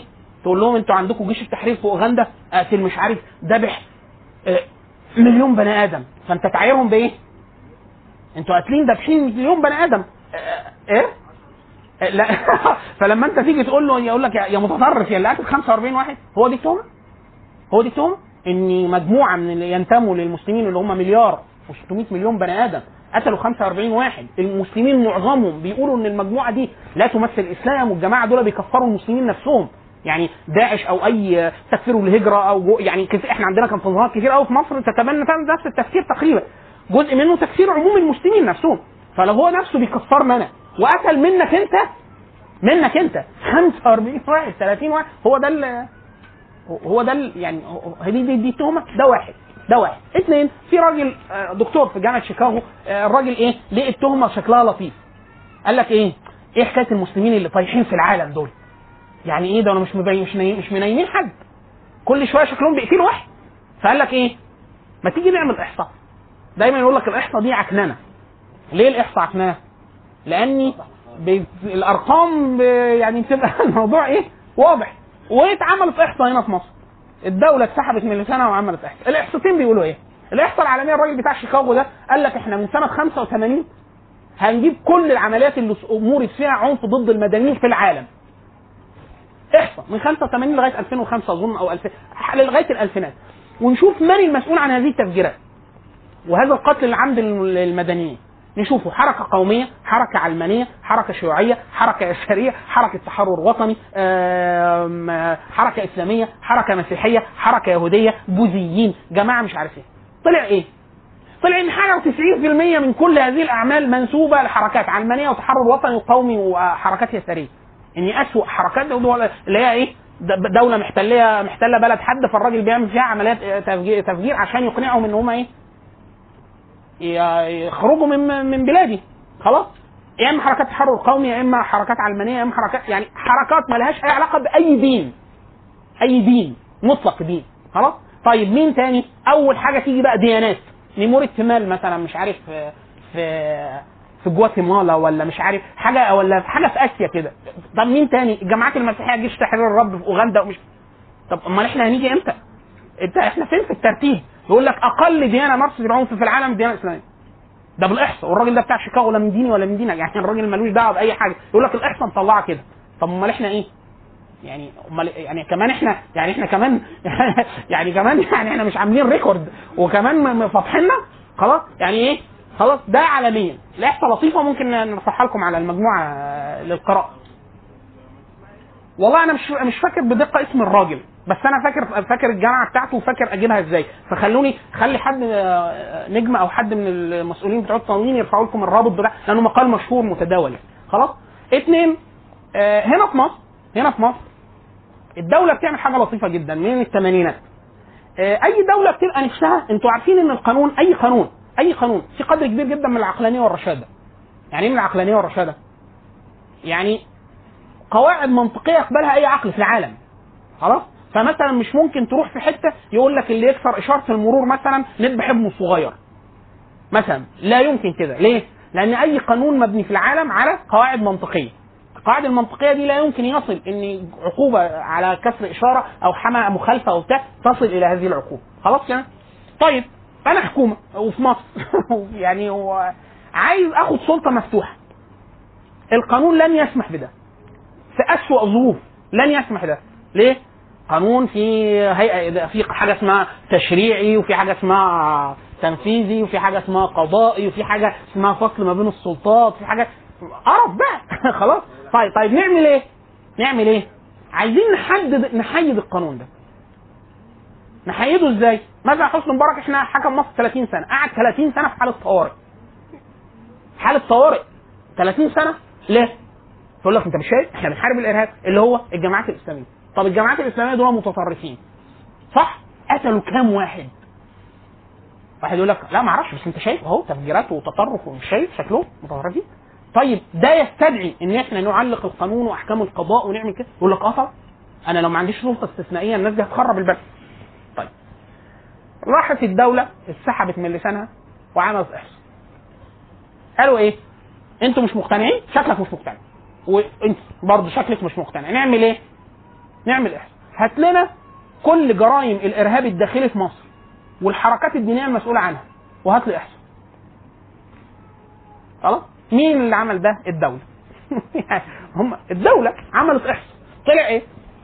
طلع مثلا كل المع... الإحصاء بتقول إن كل واحد في حاجة اسمها معاملة الارتباط. يعني أقول لك إيه؟ مع... كونك مسلم معناها إن أنت لو واحد تاني مسيحي لو كل انت ما تعمل مثلا إكس عمل عملية عمليات عنف بسبب الدين هو يعمل ربعك. فهو مثلا إيه؟ أنت أربع اضعافه معامل الارتباط أربع اضعافه يعني أنت متطرف أربع أضعاف المسيحي طلع إيه؟ طلع إن المسيحي المصري مش عارف ست أضعاف مش عارف المسلم المصري في عمليات ال- العنف الديني ضد الديانات الأخرى. والدولة طبعا ما كانتش عارفة تعمل إيه في الإحصاء اللي طلعت لأنه جهاز الدولة هو اللي عملها، الإحصاء منشورة في كتاب ظاهرة الغلو. آه، ظاهرة الغلو في حياة المسلمين المعاصرة آه، لرسالة دكتوراه أو ماجستير ماجستير والدكتوراه على نفس الظاهرة ظاهرة الغلو في في حياة المسلمين المعاصرة بتاعت الدكتور عبد الرحمن اللويحي. والدراسة اللي هو مشاور عليها معمولة في مصر، عاملها جهاز الدولة. الجهاز الإحصائي بالمقا- بالتعاون مع الجهاز ال- الداخلي. إن هو في مصر حتى المسلمين داخل مصر اللي هم أغلبية كاسحه يعني إحنا بنتكلم على 95% 94% لا أكتر بكتير. إحنا عدد المسيحيين أنا مش فاكر النسبة مش فاكر النسبة لكن أنا فاكر الرقم. من 5 مليون و700 ألف ل 6 مليون في مصر اللي هي 93 بالإحصاء الرسمي. بالإحصاء الرسمي. فالنسبه ضخمة جدا لصالح ال- المسيحيين. يعني هو إيه؟ عنده طبعا ده ما حدش بيتكلم عنه ليه؟ اللي هو فكرة إيه؟ الدولة عايزة تاخد قرار استثنائي. فالقرار الاستثنائي استثنائي يقول لك إيه؟ هم دول بيمارسوا هم لا ده دول اللي بيمارسوا. فأنا عايز آخد إجراءات إيه؟ استثنائية ضد ضد ضد ضد ضد فبياخد القرار بناء على هذا. يراجع فيه هذا رساله الماجستير والدكتوراه بتاعت الدكتور عبد الرحمن اللويحق اللي هي ظاهرة الغلو في حياة المسلمين المعاصره طيب. فالناس دي يحلو ليها فكرة سحب ال- السحب ال- سحب ال- إحنا قلنا المصطلحات المعاصرة بقراءة ارشيفيه للتاريخ حاليا المسلمين ما يقدرش يقول أنا هدافع عن نفسي وأنا متهم بالإرهاب وبتاع. فيقول لك إيه إحنا بنحب السلام. محدش بيكره السلام. بل اسم من اسماء الله الحسنى السلام. طيب إيه أنهي نوع من السلام؟ يعني اللي أنت بتحبه. يقول لك السلام اللي هو الناس كلها المفروض ما تعملش لبعض أي حاجة. وإحنا لا نقاتل إلا دفاعا عن أرضنا. خلاص؟ طبعا ده ما فيش كده في الدنيا. يعني أي حد حد هنا درس قانون؟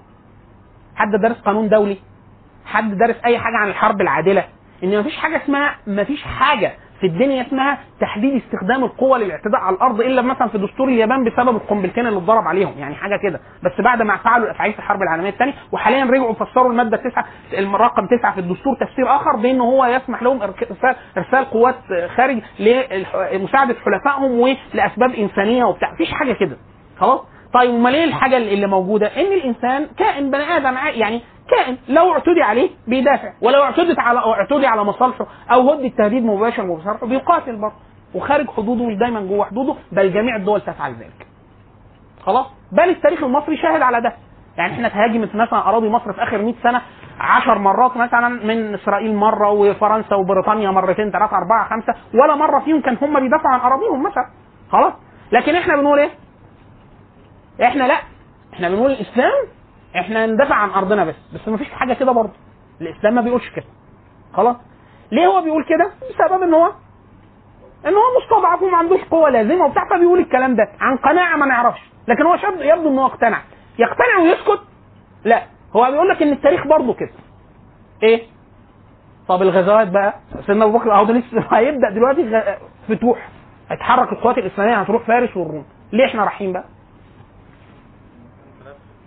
فهو القراءة الارشيفيه هيجي يقول لك لا ده هم عشان قتلوا رسول رسول الله خلاص طب فرس ليه؟ إيه؟ عشان مزق الكتاب؟ مش ممكن خلاص واحد يقول لك لا دي كانت حرب دفاعية ليه؟ هم هاجموا حدودهم اللي هي العراق دي محتلة من مين؟ من الفرس؟ طيب إيه اللي يودي المسلمين سند؟ طب والعراق؟ لا ده بيحرر بلدنا بلد مين؟ يعني ليهم كام سنة محتلينها؟ كتير كتير بتاعت مين هي؟ بتاعت العرب؟ في العرب طب مصر؟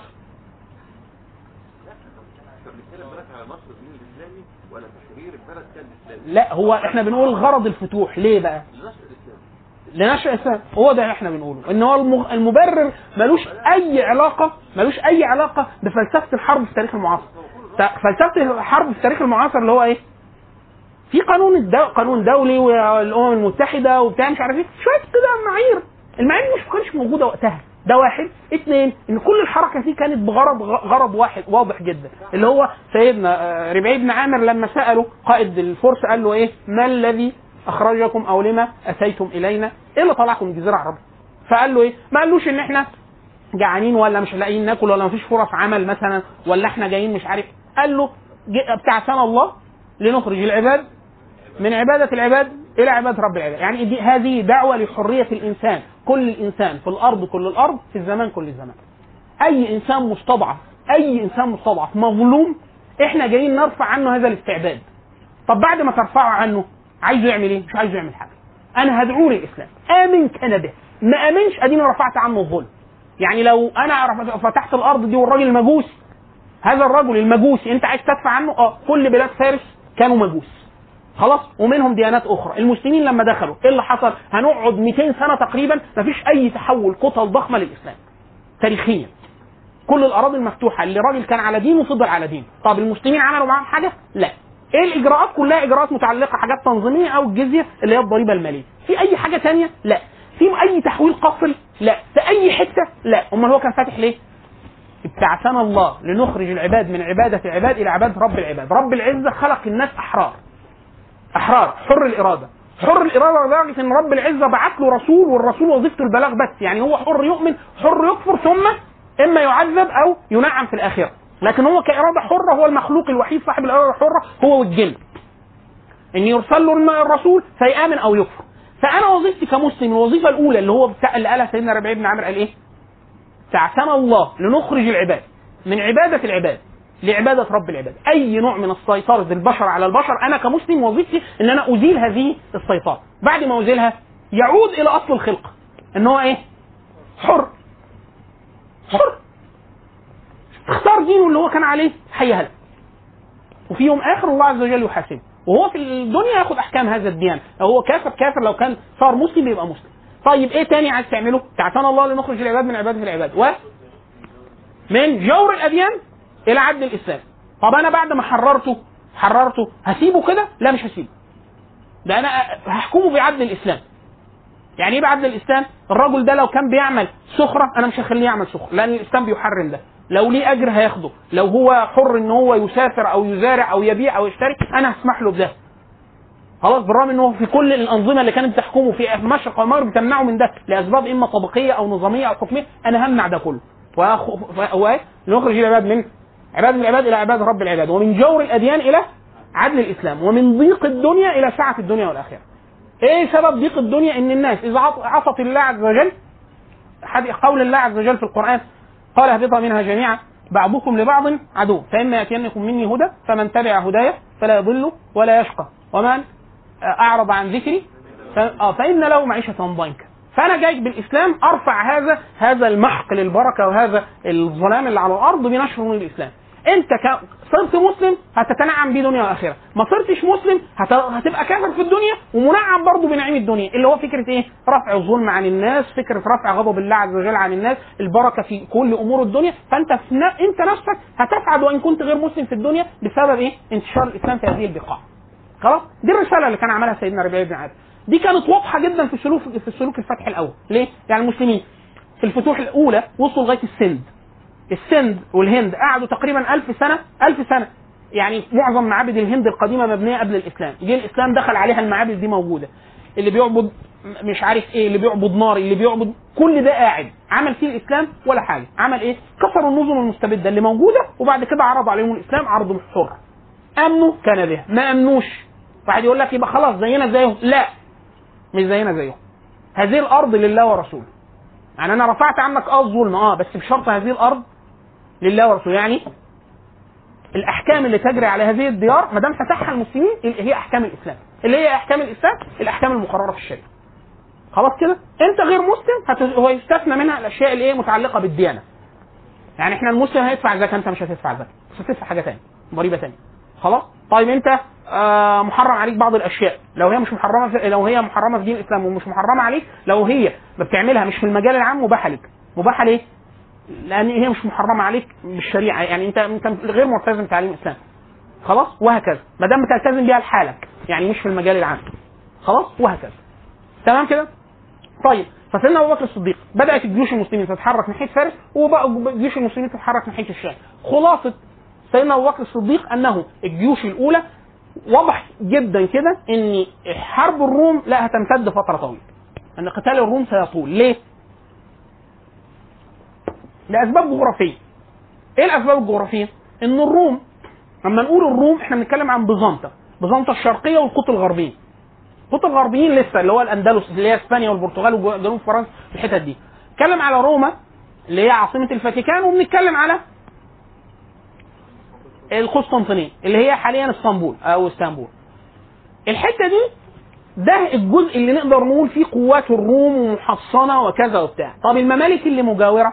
الشام وديار بقى اسمه إيه ده بقى ديار بكر ومصر وبرقه وتونس والحتت دي. لا دي خاضعة كمستعمرات خارجية للروم. خلاص؟ فالمسلمين أقصى حاجة ممكن يعملوها إيه؟ هيجي ياخد الأرض اللي لغاية السواحل. هاخد مصر الشام بتاعه وقد فعلوا هاجي اقرب بعد كده لا.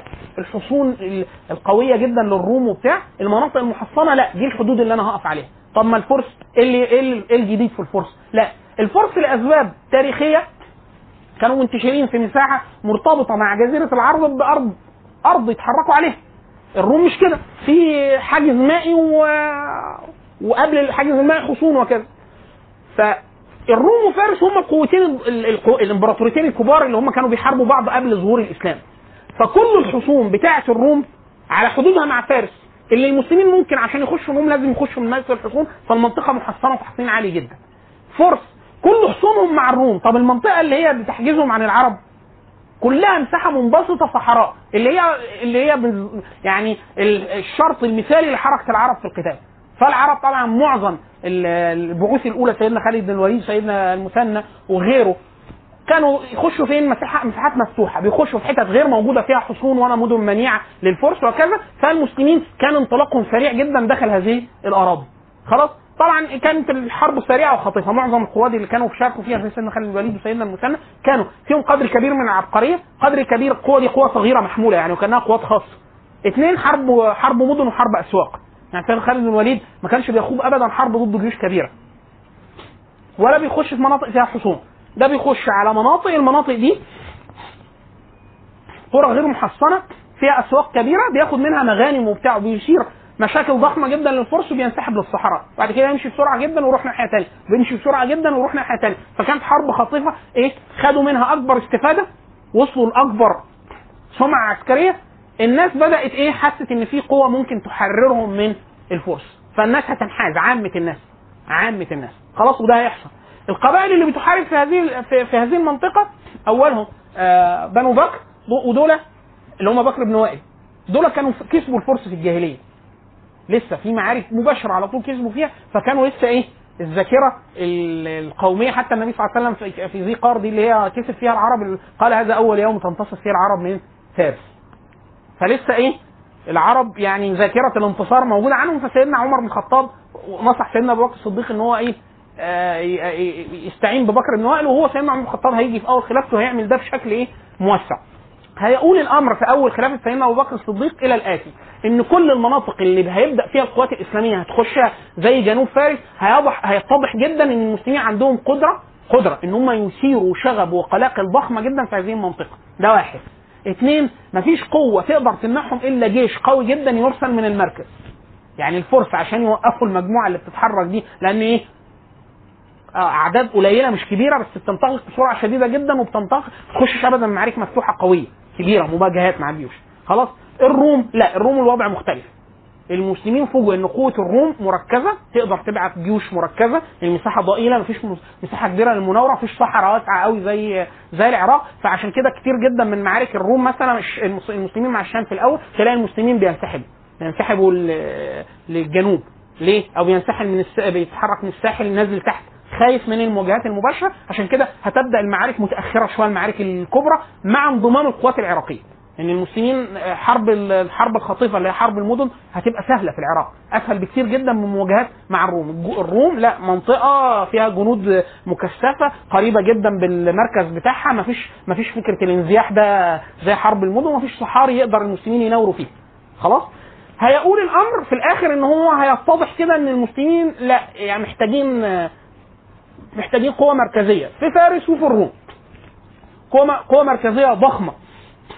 توقفهم في في العراق وقوة مركزية ضخمة توقفهم في الروم.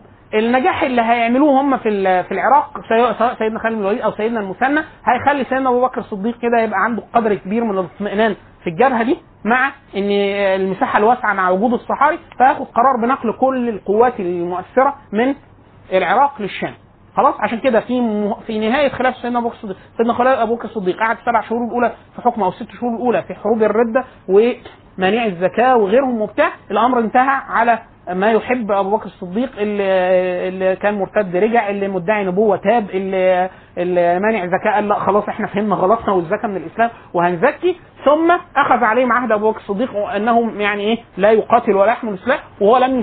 لم يشرك أحد ممن آه، شاركوا في الردة ولا في منع الزكاة ولا كذا في الفتوح فكانت صافية خالصة للذين بقوا على الإسلام في نهاية خلافه أبو بكر الصديق سيدنا أبو بكر الصديق خلافته كلها سنتين منهم ست شهور حروب بيبدأ يعني السنة ونص دي قد آه، آه، قضيت في محاولات الفتوح في الروم آه، في الشام وفي العراق. خد القرار الأخير بج- بجمع كل القوات لأن الروم بدأوا يحشدوا حشد ضخم.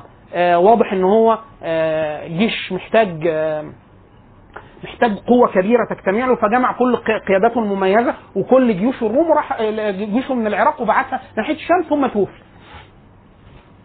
ثم توفي فتولى سيدنا عمر بن الخطاب الخلافة نصا، يعني إيه نصا؟ يعني سيدنا أبو بكر الصديق وهو حي وواعي وكل حاجة اختار سيدنا أبو بكر الصديق سيدنا عمر بن الخطاب خليفة للناس. الناس لما تسمعت به إن سيدنا أبو بكر الصديق هيختار لهم عمر كل الناس إيه؟ خافت جدا. ليه؟ سيدنا عمر بن الخطاب شخصيته شديدة. خلاص؟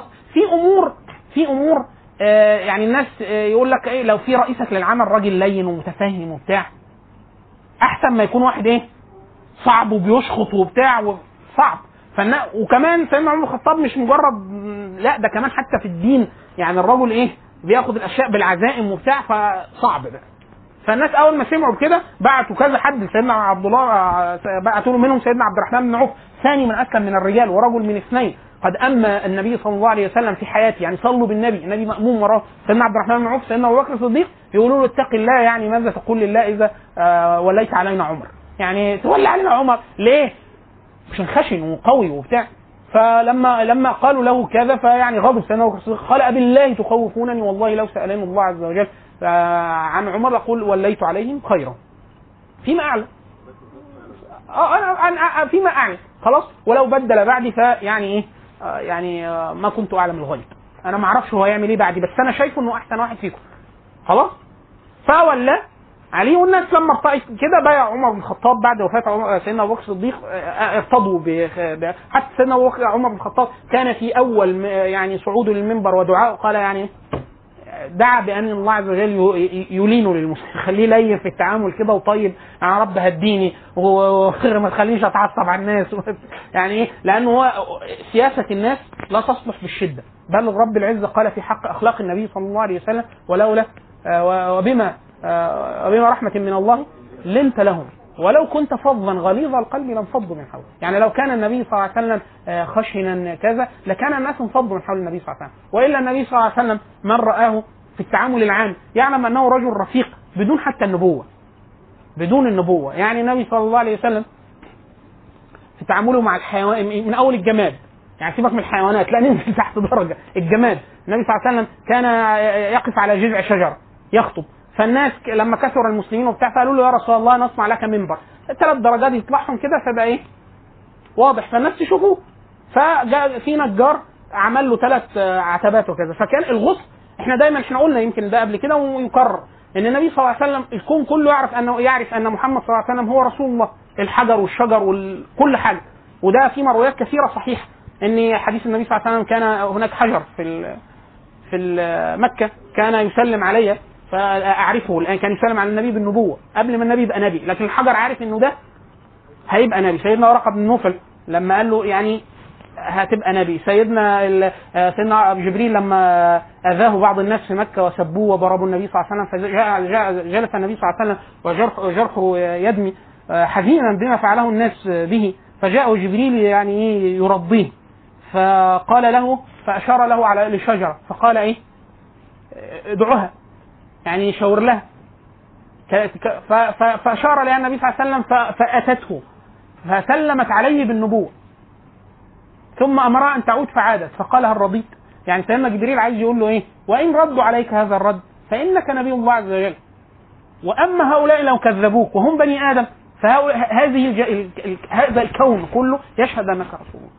فقال له هل رضيت؟ فقال له رسول الله صلى الله عليه وسلم قد رضيت. يعني إيه؟ يعني أنا أرضى هذا إن هو يعني فكرة إن أنت عارف لما تكذب فأنت عايز حد حد واحد حتى يقول لك إيه؟ سيدنا جبريل قال له ده أنا هجيب لك إيه؟ يعني سيبك من ال... سيبك من البني آدمين. أنا هجيب لك عامة الناس.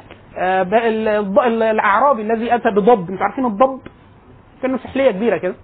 العرب تأكله في. في القديم. ولكن لما عرض للنبي صلى الله عليه وسلم قال ليس من اكل قوم يعني استأنف منه طبعا وليس. لكن هو يعني مباح. في ناس بتاكل حاجات كتير جراد وكده خلاص؟ فأتى الاعرابي للنبي صلى الله عليه وسلم فلما وقف أمام النبي صلى الله عليه وسلم فقال والله ما أبغض أحد في الد... يعني ما من من وجه أبغض إلي من وجهك ولا أؤمن لك حتى يؤمن لك هذا الضب. يعني لو الضب ده قال إن أنت نبي أنا أقول إن أنت نبي.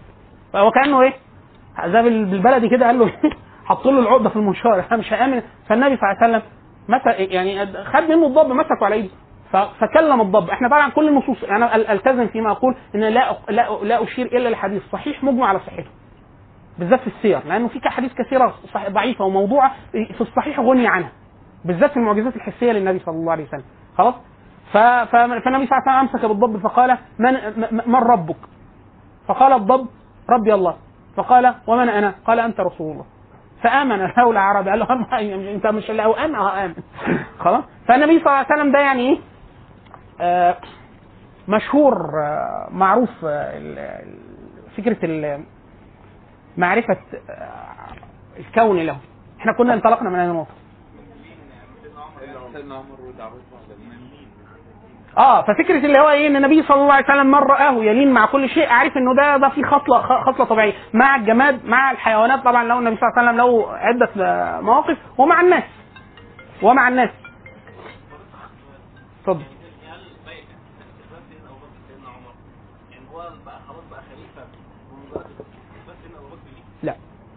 لا تنعقد البيعة إلا ببيعة الناس. آه. يعني باللغة المعاصرة ده ترشيح أول. سيدنا ابو بكر الصديق بيقول أنا كخليفة أرتضي لكم هذا خليفة. خلاص؟ ديانة. فواحد يقول لك إيه؟ طب هو ليه كده؟ ليه كده؟ يعني دي وظيفة شرعية. والناس في هذا الوقت مع ما ما كانوا عليه من الإيمان وقرب العهد بالنبوة ونص النبي صلى الله عليه وسلم على خيريه هذا وخيريه هذا وبتاع. فالناس مش المفروض الناس هتنازع في إيه؟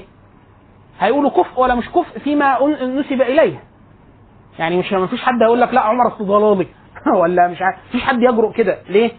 لأنه ده قريب عهد بالنبوة والنبي صلى الله عليه وسلم يعني قال ده من أهل الجنة وده أهل من الجنة ففكرة الديانة وال... واحد يقول لك طب ما ممكن يكون دين ومتشرع وبتاع وما يفهمش حاجة فين فإحنا بنقول لا أما هؤلاء فقد أمرهم النبي صلى الله عليه وسلم في حياته وبتاع أمال إيه اللي بينازعوا فيه؟ خصال البشرية واحد خشن واحد لين واحد بتاع أما من نص عليه النبي صلى الله عليه وسلم أنه ضعيف وكذا فده لا خلاص إحنا عارفين ده. يعني سيدنا أبو ذر الغفاري. سيدنا أبو ذر الغفاري النبي صلى الله عليه وسلم لما جت الناس تؤمن بالنبي صلى الله عليه وسلم. كتير ده آمن بالنبي وتخفى وخرج لأن النبي صلى الله عليه وسلم كان مستضعف. سيدنا أبو ذر الغفاري إيه؟ قال له لا أنا قبل ما أخرج من مكة أقول لهم لا إله إلا محمد رسول الله على العلن على العلن وتحمل الضرب وكذا كذا أن يقتل. فده شخصية إيه؟ قوية. سيدنا أبو ذر الغفاري لما النبي صلى الله عليه وسلم خرج في غزوة تبوك فتخلف عليه بعض الناس وكان النبي صلى الله عليه وسلم يحب أن يلحق به بعض الناس ولا يبقوا مع المنافقين. خلاص؟ فمنهم سيدنا أبو ذر ومنهم آه، أبو خيثمة ومنهم مجموعة. فالنبي صلى الله عليه وسلم لما قطعوا مسافة وظلوا جلسوا الاستراحة فأتى يعني سواد كده ظل واحد جاي من بعيد. فالنبي صلى الله عليه وسلم شافه سر فقال كن أبا خيثمة. في واحد نفسه يكون يعني مش عايز يقعد. وبعد كده شوية تاني جه حد تاني خلاص قربت إنه لو ما حدش لحق بيهم هنا خلاص هيكون ما خرجش ما, ينفعش فلما شاف برضه سواد جا- جاي من بعيد وجمل شكله حالته صعبة وشكله ضعيف وماشي يعني عارف اللي هو يعني هيوصل بعد سنه فالنبي صلى الله عليه وسلم قال كن أبا ذر. فكان أبو ذر الغفاري فده واحد وبعد كده قال في حديث النبي صلى الله عليه وسلم إن هو يؤمن وحده ويبعث ويهاجر وحده. خلاص. وبعد كده قال في حق سيدنا أبو ذر الغفاري يعني ما أقلت خبراء وما ظلت الغبراء رجل أصدق لهجة في الله من أبو ذر الغفاري. فشوف كل ده ولما جه النبي سيدنا أبو ذر الغفاري قال للنبي صلى الله عليه وسلم يعني اجعلني على بعض أمرك. يعني وليني أي ولاية آه، أي حاجة سرية بتاع حاجة. فقال له يا أبا ذر إنك رجل ضعيف. إنك رجل ضعيف. فلا تقضي بين اثنين ولا تتولى مال يتيم فمش كل مش معنى الأفضلية لكن سيدنا أبو بكر وسيدنا عمر لا ده أمراء وأمراء سرايا وقضاة وخ- ونابوا عن النبي صلى الله عليه وسلم في إدارة المدينة وال- في غياب النبي صلى الله عليه وسلم وصحيح شهدوا كل المشاهد التي زكاها الله عز وجل في القرآن قتالا وإمارة واستشار ورأيا وكل حاجة. فما فيش أي نزاع في ده. مفيش أي نزاع في ده. بس الكلام في الخصال البشريه إن هو نوليه. يعني يعني سيدنا سيدنا أديك مثال يوضح لك الفكرة. سيدنا أبو بكر الصديق لما في كان في مرض موته آه، أتى آه، بسيدنا أبو عثمان بن عفان. وقال له اكتب هذا آخر عهد ابن أبي قحافة بالدنيا وكذا عايز يوصي هيستخلف مين بعد؟ يقول للمسلمين أنا ارتضيكم فلان. وشوف الناس هتبايعه ولا لأ. خلاص؟ فسيدنا عثمان بن عفان وهو جاي يكتب هيجي يكتب اسمه اغشي على سيدنا أبو بكر الصديق. اغمى عليه. فسيدنا عثمان بن عفان خشي أنه لو مات ولم يستخلف اختلف الناس. وإيه جيوش المسلمين في العراق وفي الشام حاجة صعبة. يعني فسيدنا عثمان عفان كتب إيه؟ كتب عمر بن الخطاب. هو عارف عقل أبو بكر الصديق بيفكر إزاي وعارف معلوم من المسلمين بالضرورة مين مرتبين وهو ارتأى ده وهو أمين على ده والله عز وجل يحاسبه على هذا. يعني يقول له أنت عملت كده يقول له حتى لا أشق صف المسلمين وهذا الرجل شهد له النبي صلى الله عليه وسلم وكذا هو خليفة وهو قاضي أبو بكر ومستشار وبتاع فأنا ما خرجتش خلاص. ثم افاق سيدنا أبو بكر الصديق. ما كانش مات. اغماء بس. فسيدنا أبو بكر الصديق قال له كتبت كتبت حاجة يعني؟ فسيدنا عثمان قال له آه أنا خفت إن أنت تكون مت. فكتبت. فقال له كتبت. من؟ فقال عمر بن الخطاب. فقال والله لو كتبت نفسك لو كتبت نفسك لكنت بها حري. يعني كنت برضه تنفع. ليه؟ لأنه لو كتب سعد بن أبي وقاص ينفع. لو كتب آه، عمر ينفع. لو كتب علي بن أبي طالب ينفع. لو كتب عثمان بن عفان ينفع. لو كتب في كتير جدا. أبو عبيدة بن الجراح ينفع كل دول ينفعوا أمراء ومقاتلين ومجاهدين وفقهاء كله ينفع كثير بل كثير من الناس يقول يعني في. يعني ده كان في, في هذا الوقت آه يعني لأن من قدر الديانة وكلهم أصحاب هند.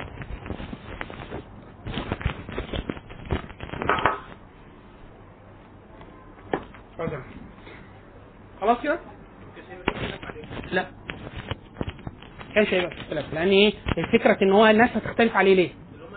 من ناحية الديانة من ناحية الديانة من ناحية البذل من ناحية إن هم شهدوا جميع المغازي المشاهد كلهم تولوا النبي صلى الله عليه وسلم قيادات قيادات عسكرية وعمل بالاستشارة وقضاء وفقهاء وشهد له الناس بالعلم وإن هم من أهل الاستنباط. فما فيش إيه؟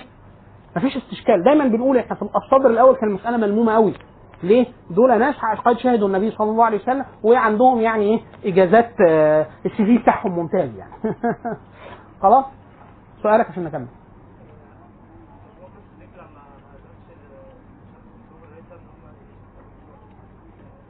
لم يشركهم. آه.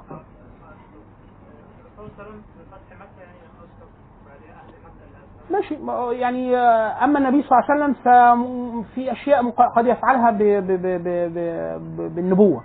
ده واحد. اثنين إن هو كانت النسبة قليلة. ثلاثة دول حديثي عهد باسلام بإسلام.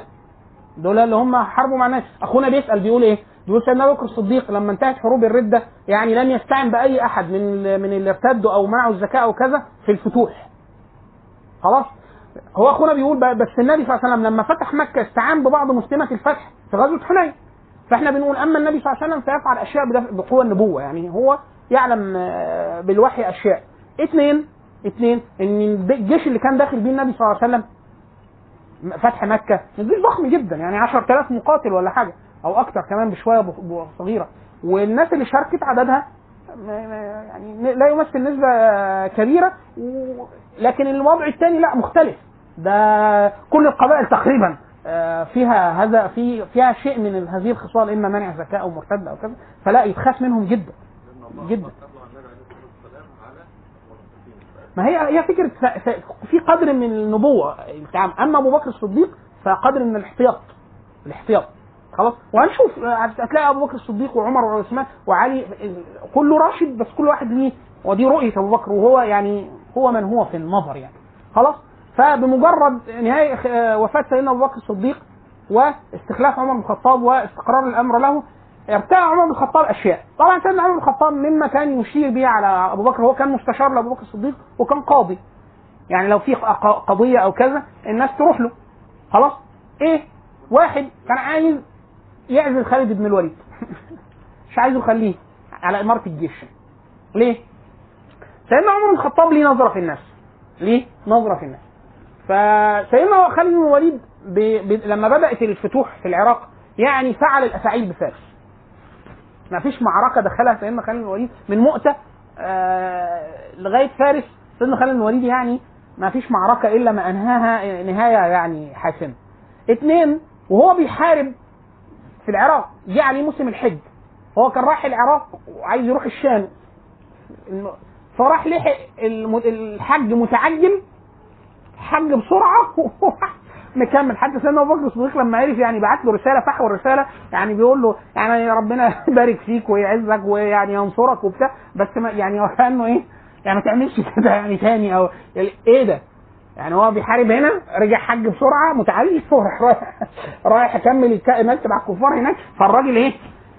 فدخل دخل سمعة سيدنا خالد الوليد المسلمين يكادوا يكونوا هيفتنوا في سيدنا خالد الوليد ان إحنا بننتصر بسبب خالد الوليد خلاص وبعض الأشياء في الفتوح كان فيها في قتال ال- في قتال الردة ومنع الزكاة كان فيها قدر من الاستشكالات على سيدنا خالد الوليد.